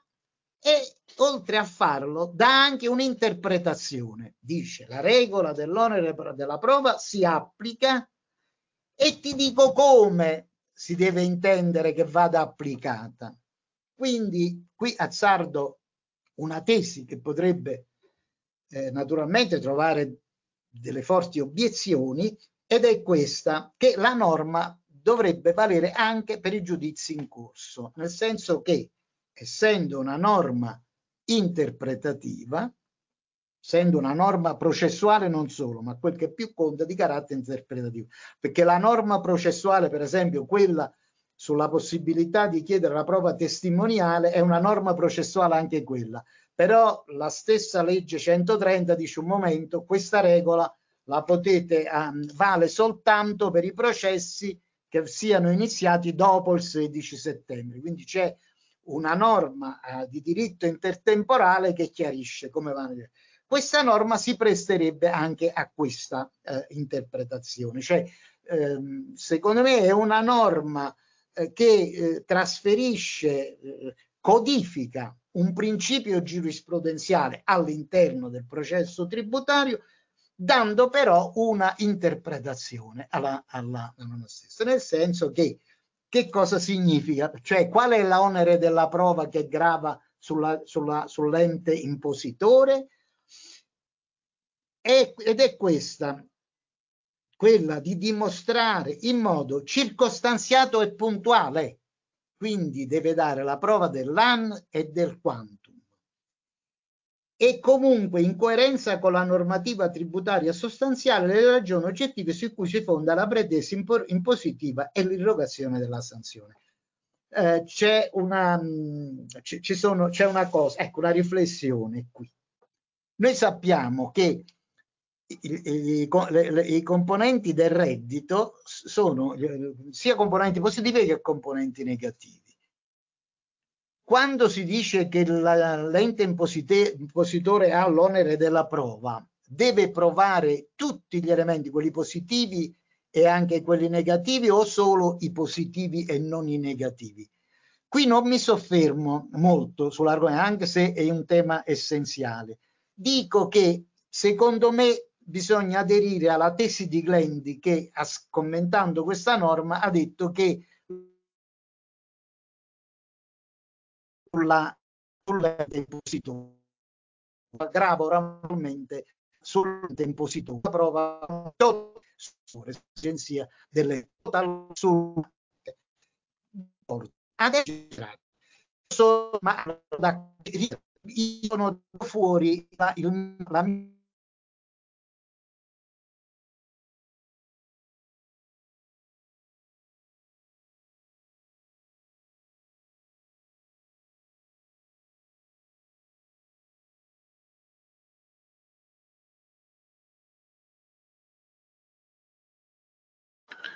sentirei di dire ancora molte cose, ma siccome mi rendo conto di aver sforato in maniera strepitosa, poi eventualmente se ci sono, eh, se ci sono domande ci torno. Eh, Presidente, io la ringrazio, ma veramente di cuore, perché lei mi ha... Io sono stato ad ascoltarla, starei qua due ore, perché lei ha Intanto ha, ha, fatto un paio di scoop, secondo me. Il primo scoop è che lei ha detto che il 654 codice procedura civile adesso si applica con l'inserzione della prova testimoniale e questo è uno scoop, signori. Eh? Eh, non, non, facciamo finta di niente. Eh, L'altro, l'altro, scoop è proprio questo ultimo, cioè il fatto che lei dica che la tesi secondo la quale il costo deve essere eh, provato nella sua deducibilità dal contribuente con questa nuova norma in materia di eh, eh, onere della prova eh, e adesso eh, non vale più questa regola, cioè vale la regola contraria, è l'amministrazione che deve provare eh, la mancanza degli elementi per la deduzione del costo, pensiamo all'inerenza, eh, pensiamo all'effettività, no? Eh, quindi siamo in presenza di eh, due affermazioni, soprattutto la seconda mi permetto Presidente, veramente eh, rilevanti che daranno luogo a, un, a una bella discussione sia in dottrina ma anche credo in giurisprudenza perché poi bisognerà vedere come eh, la Cassazione, adesso poi sentiremo il Chiedo dottor scusa, secondo, secondo, scoop però dobbiamo dare la paternità a Glendi eh? sì sì sì, sì no, ma certo. pure in maniera così sintetica ci, sono, ci sarebbero molti argomenti da spendere no no ma è, magari, magari, magari ci risentiamo perché questo è un tema veramente decisivo ecco e, e, poi il piacere di ascoltarla perché eh, non è teoria ma è teoria più prassi che poi è il massimo diciamo per, per gente come noi che poi batte anche un pochino i marciapiedi. Bene, eh, io la ringrazio tantissimo e anche mh, mm, a me non ha pesato il fatto che il suo intervento sia stato più lungo perché è stato un intervento per me mm, veramente pregno, veramente eh, import- import- molto importante. Do la parola adesso al presidente eh, dottor Domenico Chindemi che ci parlerà eh, giustamente, devo dire, dell'istituzione della sezione specializzata della Cassazione e definizione agevolata delle liti pendenti. Presidente Meroni, se lei adesso spegne il video, così diamo spazio al Presidente Chindemi. Grazie, grazie Presidente.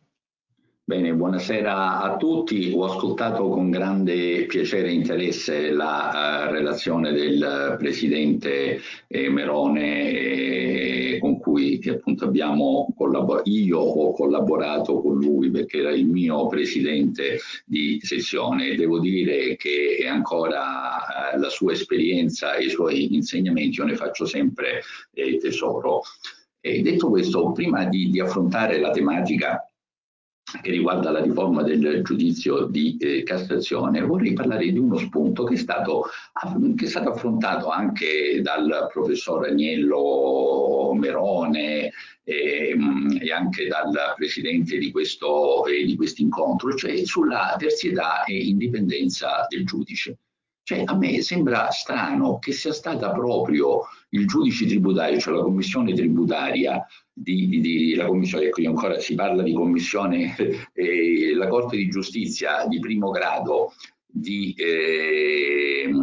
regionale di, di, secondo grado di Venezia a sollevare la questione di costituzionalità. Avrebbe dovuto essere segnalata, a mio avviso, dagli avvocati e dai commercialisti, perché una delle argomentazioni si dice ma noi, una delle caratteristiche del giudice tributario, del giudice in generale, non solo del giudice tributario ma anche del giudice tributario, è la terzietà e l'indipendenza. Nel momento in cui vengono a mancare questi principi, perché il giudice tributario, soprattutto quello professionale, quando sarà istituito, sarà la diretta dipendenza del MEF, già adesso tutta la magistratura tributaria, bene o male dipende dal MEF che determina quelle che sono le retribuzioni, determina eh, tutta una serie quindi di parametri anche con riferimento agli uffici eh, tributari.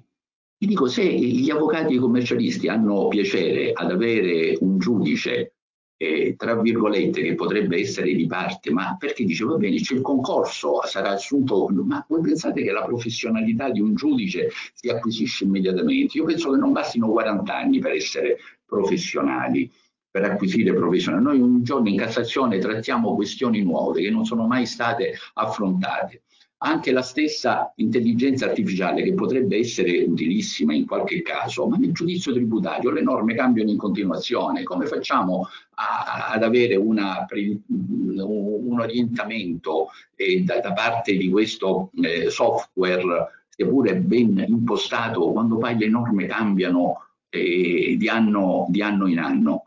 Quindi dobbiamo prestare attenzione perché è vero poi anche quanto tempo ci vorrà per il giudice professionale cioè la legge prevede cinque commissari, cinque effettivi e cinque supplenti, per esaminare quanti elaborati. Cioè abbiamo idea, cioè partecipano a questo concorso non soltanto i laureati in giurisprudenza ma anche in economia. E chi è che all'inizio vincerà questo concorso? Si stanno già preparando quelli che sono i, i, i, i dipendenti dell'Agenzia delle Entrate, che hanno le maggiori competenze ovviamente in materia tributaria. Io credo che chi nasce tondo non muore quadrato. Avremo una magistratura tributaria che rischia di essere una dependance del Ministero delle Finanze. Se questo va bene agli avvocati e ai commercialisti, probabilmente eh, eh, dovrebbero essere i primi. E invece sento che ci sono tutti questi orientamenti positivi per questo giudice tributario, fermo restando che ci vorranno almeno cinque anni per chiudere il primo concorso e quindi poi adesso il, si farà proprio entro il 16 di novembre il Consiglio, dovrebbe, il Consiglio di Presidenza della Giustizia tributaria dovrebbe già eh, bandire un concorso per 100 giudici interni, diciamo, ordinari, contabili, militari, eccetera, per passare alla magistratura. Guardate, io mi sbaglierò, ma io credo che o non ci saranno domande o comunque non si supererà il 10%, quindi questa riforma così come è stata congegnata, sarà un fallimento se non si mette il piede o non ci saranno degli incentivi particolari a questo, anzi vengono penalizzati perché si dice chi fa parte della magistratura tributaria professionale non può accedere in Cassazione. E mi sembra una cosa assurda, questo non capisco, non capisco qual è la ragione tra l'altro, di questa, di questa norma. E tanto più che adesso c'è l'autonoma Cassazione tributaria. Ma detto questo, ma del resto una cartina di tornasole qual è? E se voi andate presso corte di, le corti di giustizia milanesi, perché per gli altri non lo so, ma credo che sia la stessa cosa, ormai è entrata in vigore la norma, no? Quantomeno sulla carta intestata noi abbiamo corte di giustizia. Ma voi pensate che abbiano cambiato le targhe? Chi ha l'occasione di andare in Viale Richard, dove c'è la Corte di Giustizia di primo grado e secondo grado, all'inizio vede un bellissimo tappeto dove c'è scritto commissioni tributarie e se va sopra tutti in, abbiamo tutte le targhe con su scritto commissione tributaria eh, provinciale e regionale, come se la riforma non fosse attuata, come se ancora si entrasse in un ufficio del Ministero delle Finanze. Detto questo, passiamo ai profili della cardine della riforma. Ora, in Cassazione noi siamo oberati di ricorsi ne abbiamo 45.000 già con, con, i decreti, ne abbiamo a seguito dell'ultimo condono di L119 2018, ne abbiamo tolti moltissimi.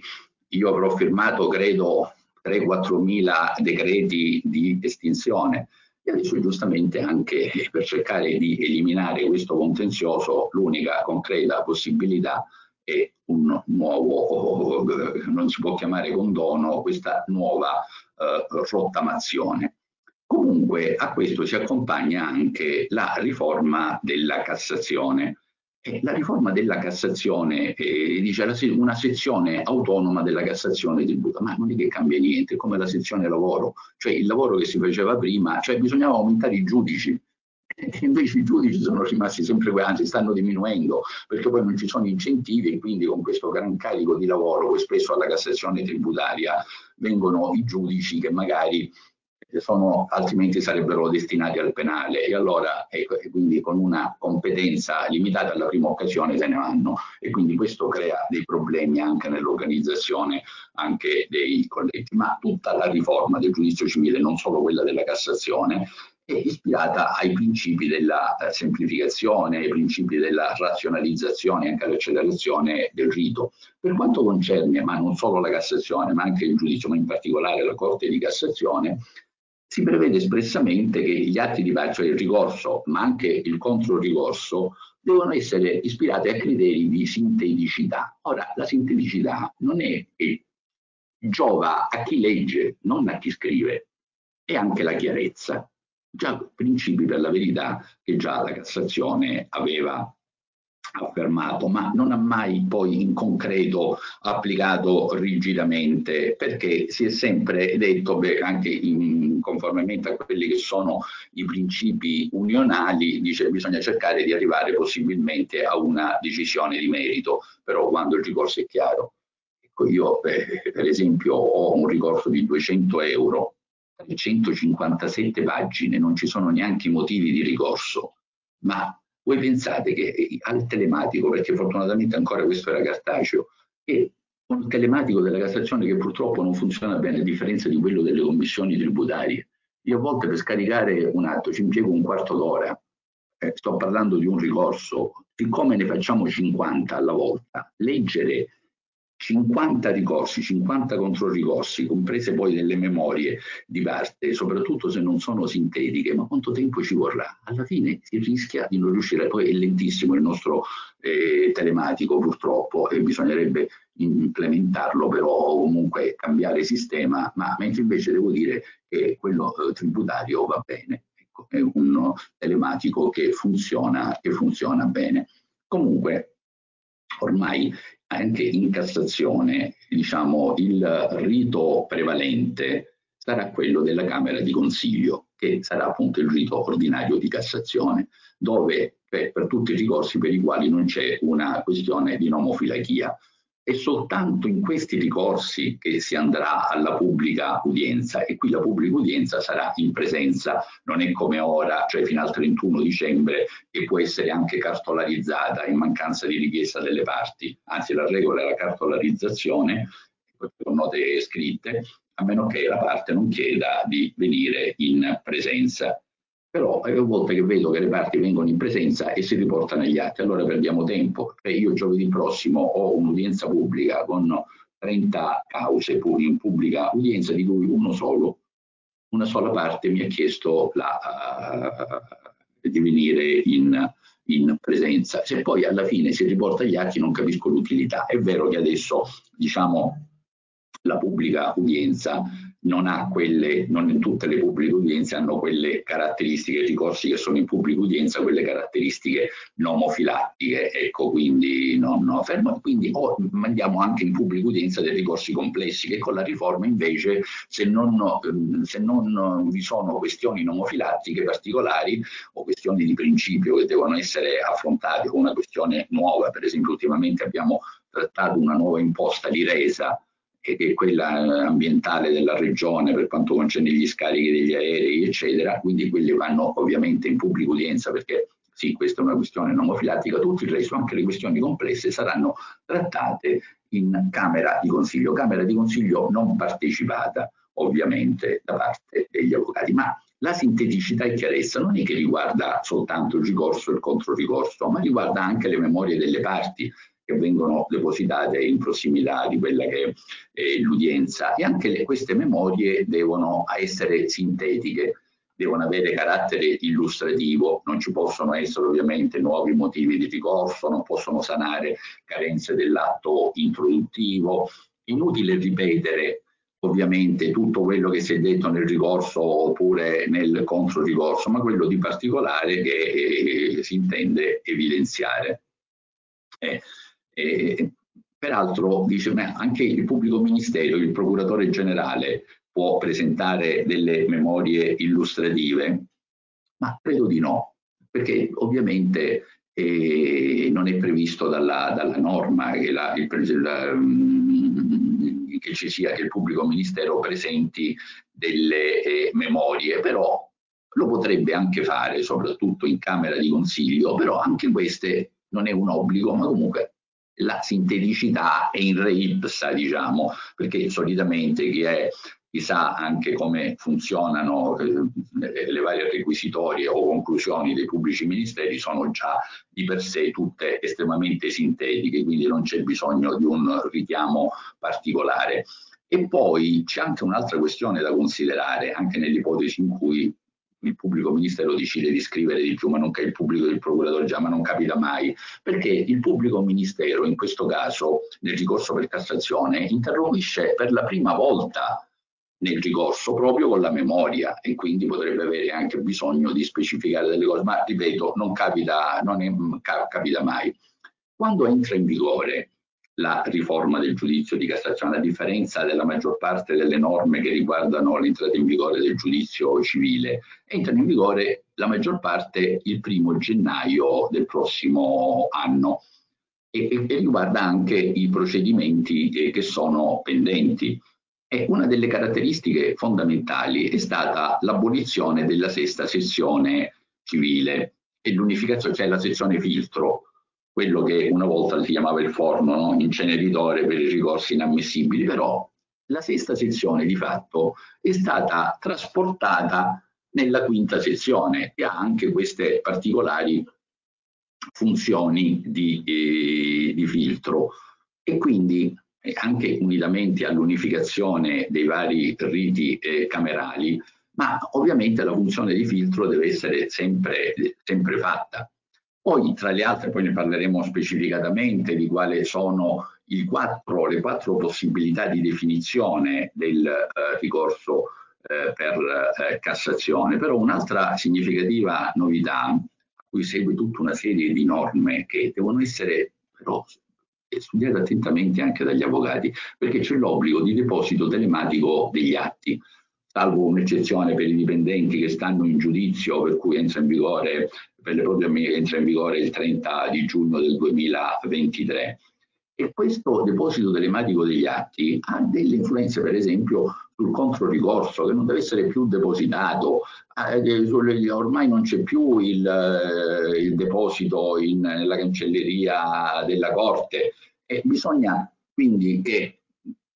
anche gli avvocati guardino tutta questa nuova normativa che ovviamente è stata modificata proprio in vista dell'obbligatorietà, perché fino adesso era facoltativo il telematico, no? Avevamo questi sistemi misti, che ci sono ancora fino al 31 di dicembre di quest'anno, perché abbiamo il telematico, abbiamo il cartaceo, abbiamo via team, eh, abbiamo la PEC, abbiamo tutta una serie di possibilità alternative allo Stato. Dal 1 gennaio 2023 diventa tutto telematico. Quindi eh, fermo restando che l'udienza da remoto è ancora possibile, sarà ancora possibile soltanto però per le Camere di Consiglio e se lo riterrà opportuno in base ad esigenze organizzative il singolo Presidente del Collegio. Quindi questo è il... Dal 30 giugno invece del 2023 sarà applicabile il rinvio pregiudiziale alla Corte di Cassazione che è previsto per la verità dal Codice di Procedura Civile. E qui si discute ma si applica anche al giudizio tributario perché una volta era espressamente previsto anche per il giudizio prima ancora quando, nella proposta eh, di riforma e poi è stato tolto. È stato tolto, lo dice allora, è stato tolto, dobbiamo ritenere che il legislatore non ha voluto eh, inserire anche il rinvio pregiudiziale anche nel giudizio tributario. Io non credo che sia così. È stato tolto perché c'è già la norma di carattere generale del codice di procedure civile e noi abbiamo nel, nel nostro codice di rito tributario, la 546 del 92, l'articolo 1, comma seconda, che dice che si applicano le norme del codice di procedure civile ove non diversamente disposto e ove compatibile. E in questo caso è, compatibile, non è diversamente disposto, quindi credo che dal 23, dalla, dal 30 giugno del 2023 anche il giudice tributario, quindi anche le corti di giustizia, potranno mandare alla Corte di Cassazione l'istanza di rinvio pregiudiziale. Credo che sia una norma ottima anche su sollecitazione quando abbiamo un contrasto di giurisprudenza, soprattutto su questioni nuove che ancora non si sono eh, o su cui c'è una giurisprudenza eh, controversa, poi vedremo magari, non so se avrò il tempo, ma comunque già vi accenno ora quelle sono le condizioni. E quindi in questo caso si può sospendere il giudizio in corso e chiedere alle, alla Corte di Cassazione, poi sarà il primo Presidente a decidere se va alle sezioni semplici o va alle sezioni unite, una decisione. Faccio un esempio particolare, io vedo che nelle nostre eh, Corti di Giustizia, ad esempio una questione controversa è per esempio la tassa di registro sulle locazioni quando è prevista la, la penale. No? Qualcuno ritiene no, ma questa è una clausola autonoma, ritiene l'agenzia per la verità, è una clausola autonoma e quindi va tassata autonomamente. Altra giurisprudenza e una, una, parte della giurisprudenza di merito segue questo orientamento, altra parte della giurisprudenza di merito dice no, questo non è indice di capacità contributiva, ma non è altro che una clausola che non avrebbe alcuna possibilità di rimanere in vita in mancanza del contratto di locazione, cioè si dice se tu non mi paghi, se tu non mi paghi allora eh, scattano gli interessi moratori. Personalmente ritengo che sia questa, però è importante se, se la Cassazione a sezioni singole se si pronuncia su questa questione, e certo si eviteranno tutta una serie di questioni che fra l'altro il valore di queste cause è 200 euro e qui anche c'è il problema del giudice monocratico. Sì, il giudice monocratico va bene, sono cause di fare, abbiamo sono quasi il 50%, nelle, nelle corti di giustizia di Milano ho visto il 30% eh, le cause eh, monocratiche, che però le cause monocratiche, guardate, a volte eh, eh richiedono uno studio particolare, ci sono dei principi anche nomofilattici rilevanti. È vero che poi si va eh, alla Corte di Giustizia di secondo grado che è composta da, poi dai tre, dai tre giudici, però non è detto. Altri problemi che sto cercando di risolvere ma il giudice monocratico e l'udienza è prevista obbligatoriamente da remoto, così anche per le sospensive, a decorrere poi da, sostanzialmente da settembre, perché è vero che il giudice monocratico entra in vigore il primo di gennaio, però c'è la mediazione e poi ci sono i tempi tecnici, eccetera, quindi se ne parlerà da giugno. Ma bisogna trovare i segretari eh, che fanno le udienze, perché essendo monocratiche ogni volta un'udienza ci vuole, per un giudice ci vuole un segretario, senza contare che praticamente quella norma che prevede la possibilità di difendersi da solo diventerà per somme di valore inferiore a 3.000 euro non sarà quasi mai applicata. Cioè, co come si fa per esempio a fare un processo a distanza nei confronti di qualcuno che non ha idea di come funziona il monocratico, gli mandiamo il link, magari pensa che sia una spam e ce lo, e ce lo elimina, diventerà problematico fare questi eh, obbligatoriamente, fra l'altro tutti da, tutti da remoto. Vabbè, queste sono comunque questioni diciamo, di carattere organizzativo che poi spetterà a noi, il problema che manca il personale e, e, e verificare. Quindi comunque è importante, peraltro anche qui dobbiamo considerare un altro aspetto che col processo civile, perché è collegato al processo di Cassazione, è stabilita la vincolatività della pronuncia della Cassazione, sì, solo per le parti, cioè in sede di rinvio pregiudiziale, così come anche in sede di eh, rinvio. Negli altri casi vige il principio sempre della nomofilachia, però guardate che questo principio eh, diventa, diventa, quasi un obbligo per il giudice di merito che tenderà sempre più al rispetto del precedente. Cioè una, avremo una sorta di burocratizzazione del giudice perché? Perché dagli esiti della impugnazione dipende la carriera del giudice col nuovo processo tributario, anche con nuove disposizioni ordinamentali. Quindi il giudice dirà ma io perché non devo seguire l'orientamento della Cassazione, anche se non lo ritengo utile, perché poi mi riformano la sentenza e non faccio carriera e non mi nominano. Anche questo, attenzione, che è un pericolo per l'autonomia e l'indipendenza del, del, del giudice. Quindi, tornando al profilo della eh, riforma del giudizio per Cassazione, vedo che ancora ho una decina di minuti, abbiamo detto soppressione della sesta sezione e quindi competenza dinanzi alle sezioni semplici che faranno loro l'attività di spoglio dei ricorsi in base alle materie di propria competenza. Noi siamo divisi in vari gruppi tributi locali, IVA, imposte dirette, ognuno ha le sue competenze e i ricorsi vengono assegnati ai singoli gruppi in base alla competenza. Però ecco, la particolarità qual è? Che è previsto un ricorso accelerato, cioè anche in Cassazione è stato inserito il giudice monocratico, però mentre nel, nelle corti di giustizia il giudice monocratico è il giudice, che, che, che con la qualifica no, di giudice eh, della commissione, nel, in Cassazione il giudice monocratico è il presidente della sezione che dovrà emanare il decreto di estinzione. Quindi questa è una modalità accelerata dei ricorsi perché si vuole semplificare questa eh, situazione. Naturalmente tutte queste norme si applicano dal 1 gennaio 2023 se non è stata ancora fissata l'udienza o l'adunanza in Camera di Consiglio. Ehm, e quindi in questo caso ci sarà, ovviamente non possiamo pensare che sia il presidente di sezione a guardarsi tutti i ricorsi, noi abbiamo fortunatamente anche tutti o un giudice da lui delegato, cioè un solo giudice è impensabile che si va, avremo tutti il personale del PNR che già stiamo istruendo per individuare tutti i ricorsi che sono inammissibili, improcedibili e comunque manifestamente infondati. Dopodiché viene comunicato alle parti. Dice guarda che eh, dovremmo fare e, e si propone il decreto di estinzione. Allora la parte a questo punto ha la possibilità di scegliere, di optare per la richiesta di Camera di Consiglio ov ovvero per la rinuncia al ricorso, anche se non dice nulla, qui la rinuncia è implicita, lo dice eh, la legge. C'è un incentivo è chiaro che a questo punto eh, tutti diranno no, ma almeno giochiamoci questa carta e andiamo in Camera di Consiglio anziché l'estinzione, perché con l'estinzione si pagano le spese. C'è solo il vantaggio che non si paga il contributo unificato. Ecco, questo è il vantaggio della... Però attenzione che ci sono degli svantaggi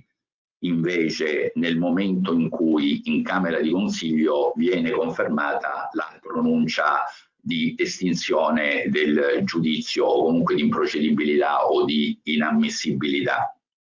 Quindi, eh, fra l'altro abbiamo un problema, dice ma si applica anche dinanzi alle sezioni unite? Non lo so, personalmente la legge non dice nulla, credo di no, perché qui il procuratore generale non ha nessun ruolo, mentre alle sezioni unite il procuratore generale interviene sempre, quindi probabilmente la norma si riferisce solo alle sezioni eh, semplici.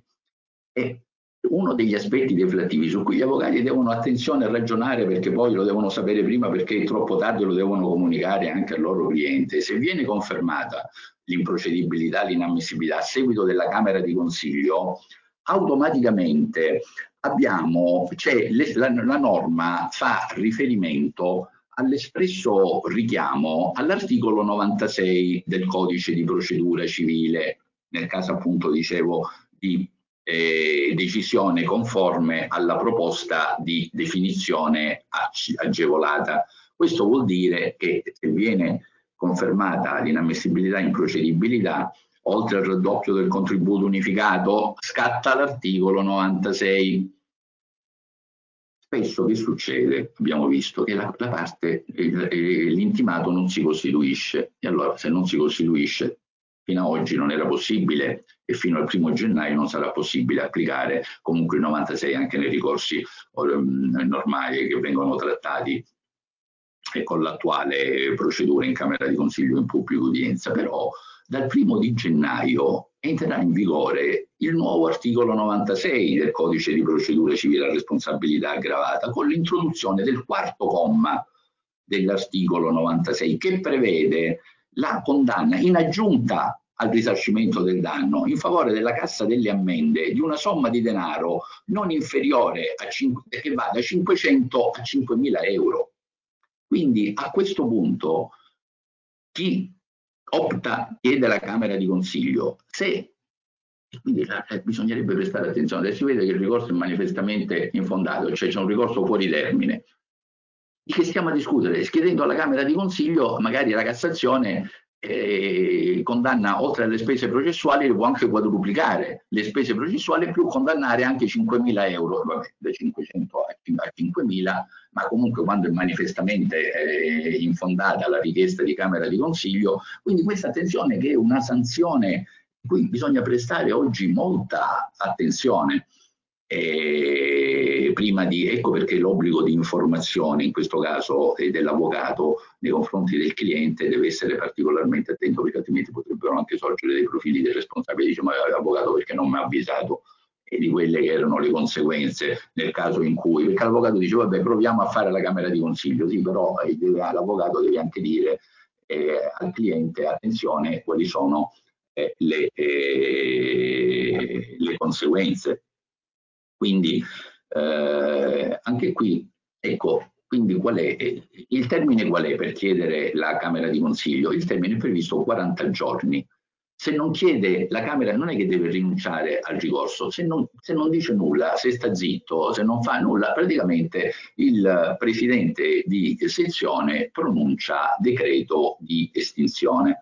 ehm, naturalmente con l'esonero, dicevo, del pagamento del contributo um, eh, unificato.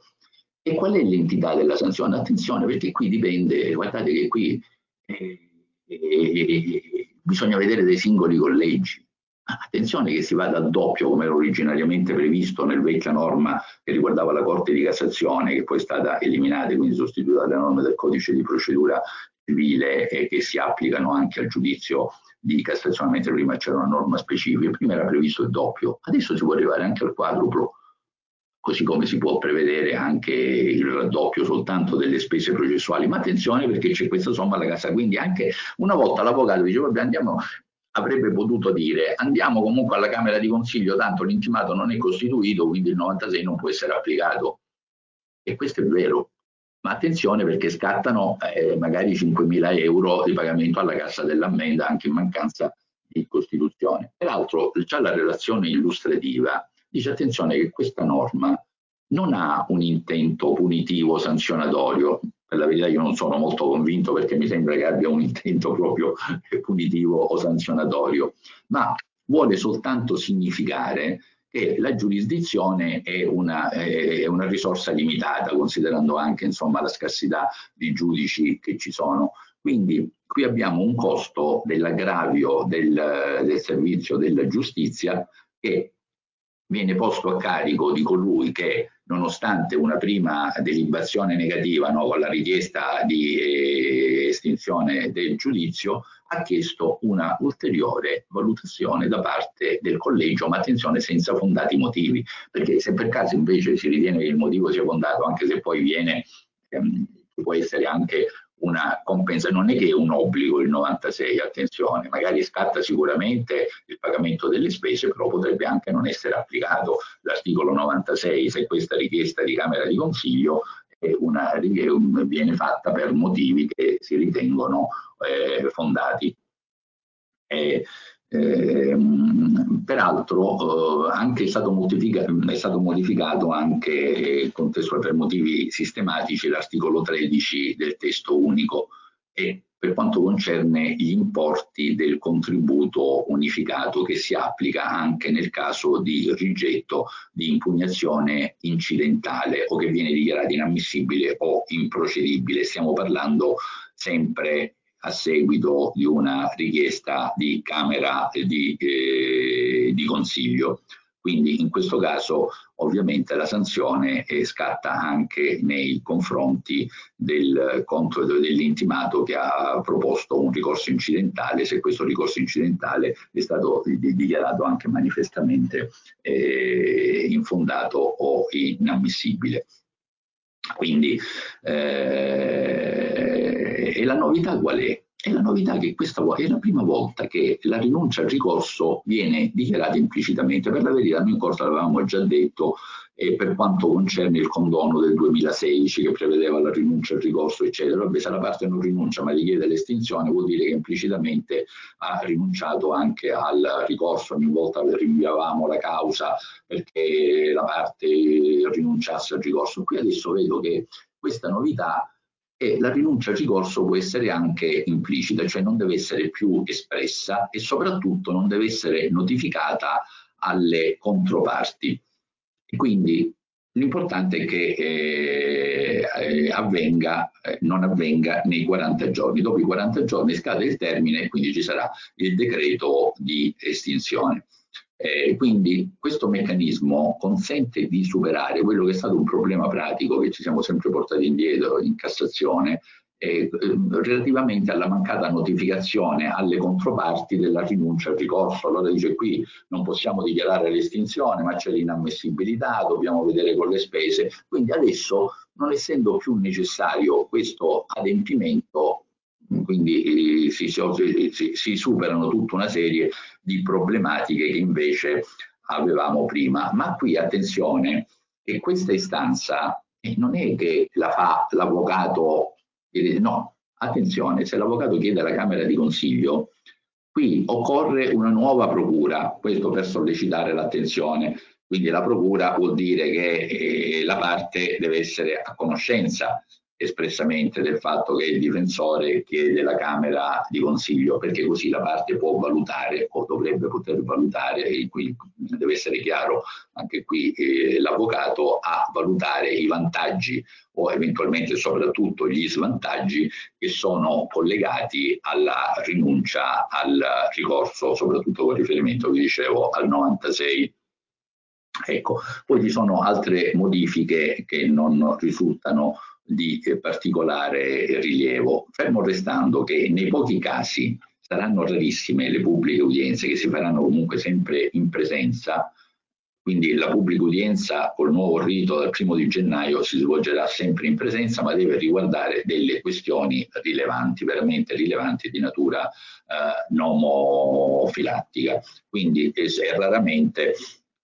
e non può essere, mentre a differenza la Camera di Consiglio abbiamo detto può essere anche fatta da remoto, insomma, ecco quindi questa è la, eh, la differenza.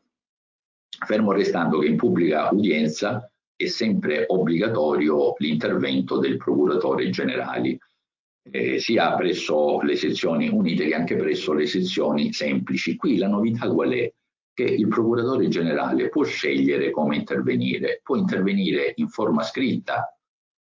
che è sempre eventuale, salvo nei casi di rinvio pregiudiziale, io credo che la maggior parte dei oppure oralmente, e credo oralmente è sempre necessario quindi all'udienza e credo che questa sarà la uh, modalità diciamo prevalente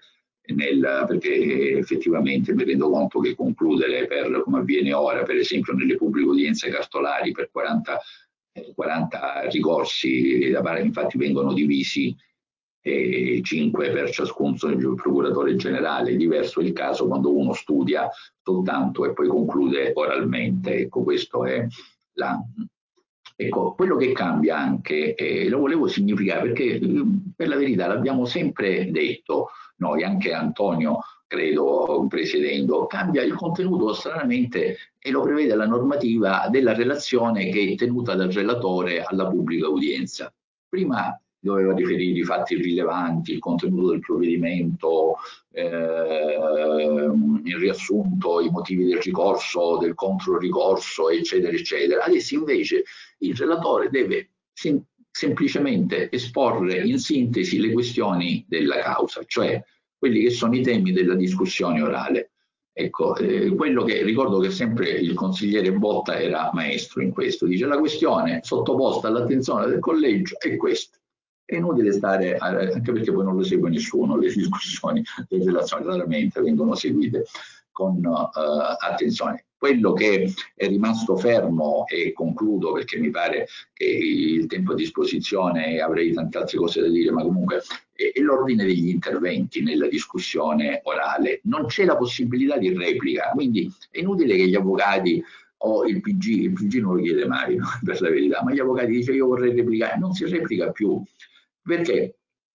tutto sommato si dà la possibilità comunque al Presidente di dirigere la discussione con i punti e i tempi. Dicevo, guardate, affrontate questa tematica in, in, un tempo, in un lasso breve, ma gli avvocati che frequentano la Corte questo, questo lo, lo, sanno in particolare. Adesso non c'è necessità di replica, prima c'erano le note scritte, eccetera, perché parla prima il procuratore generale e quindi parlando prima il procuratore generale e l'avvocato poi ha la possibilità di replicare a quelle che sono le argomentazioni del procuratore generale e quindi l'unico che forse avrebbe la possibilità, potrebbe chiedere una replica è il procuratore generale, però la legge dice che ne non sono ammesse le repliche, il procuratore generale poi non mi risulta un solo caso che abbia chiesto una, una replica neanche rigettata dalla Corte. Va bene, io mi fermo, mi fermo qui,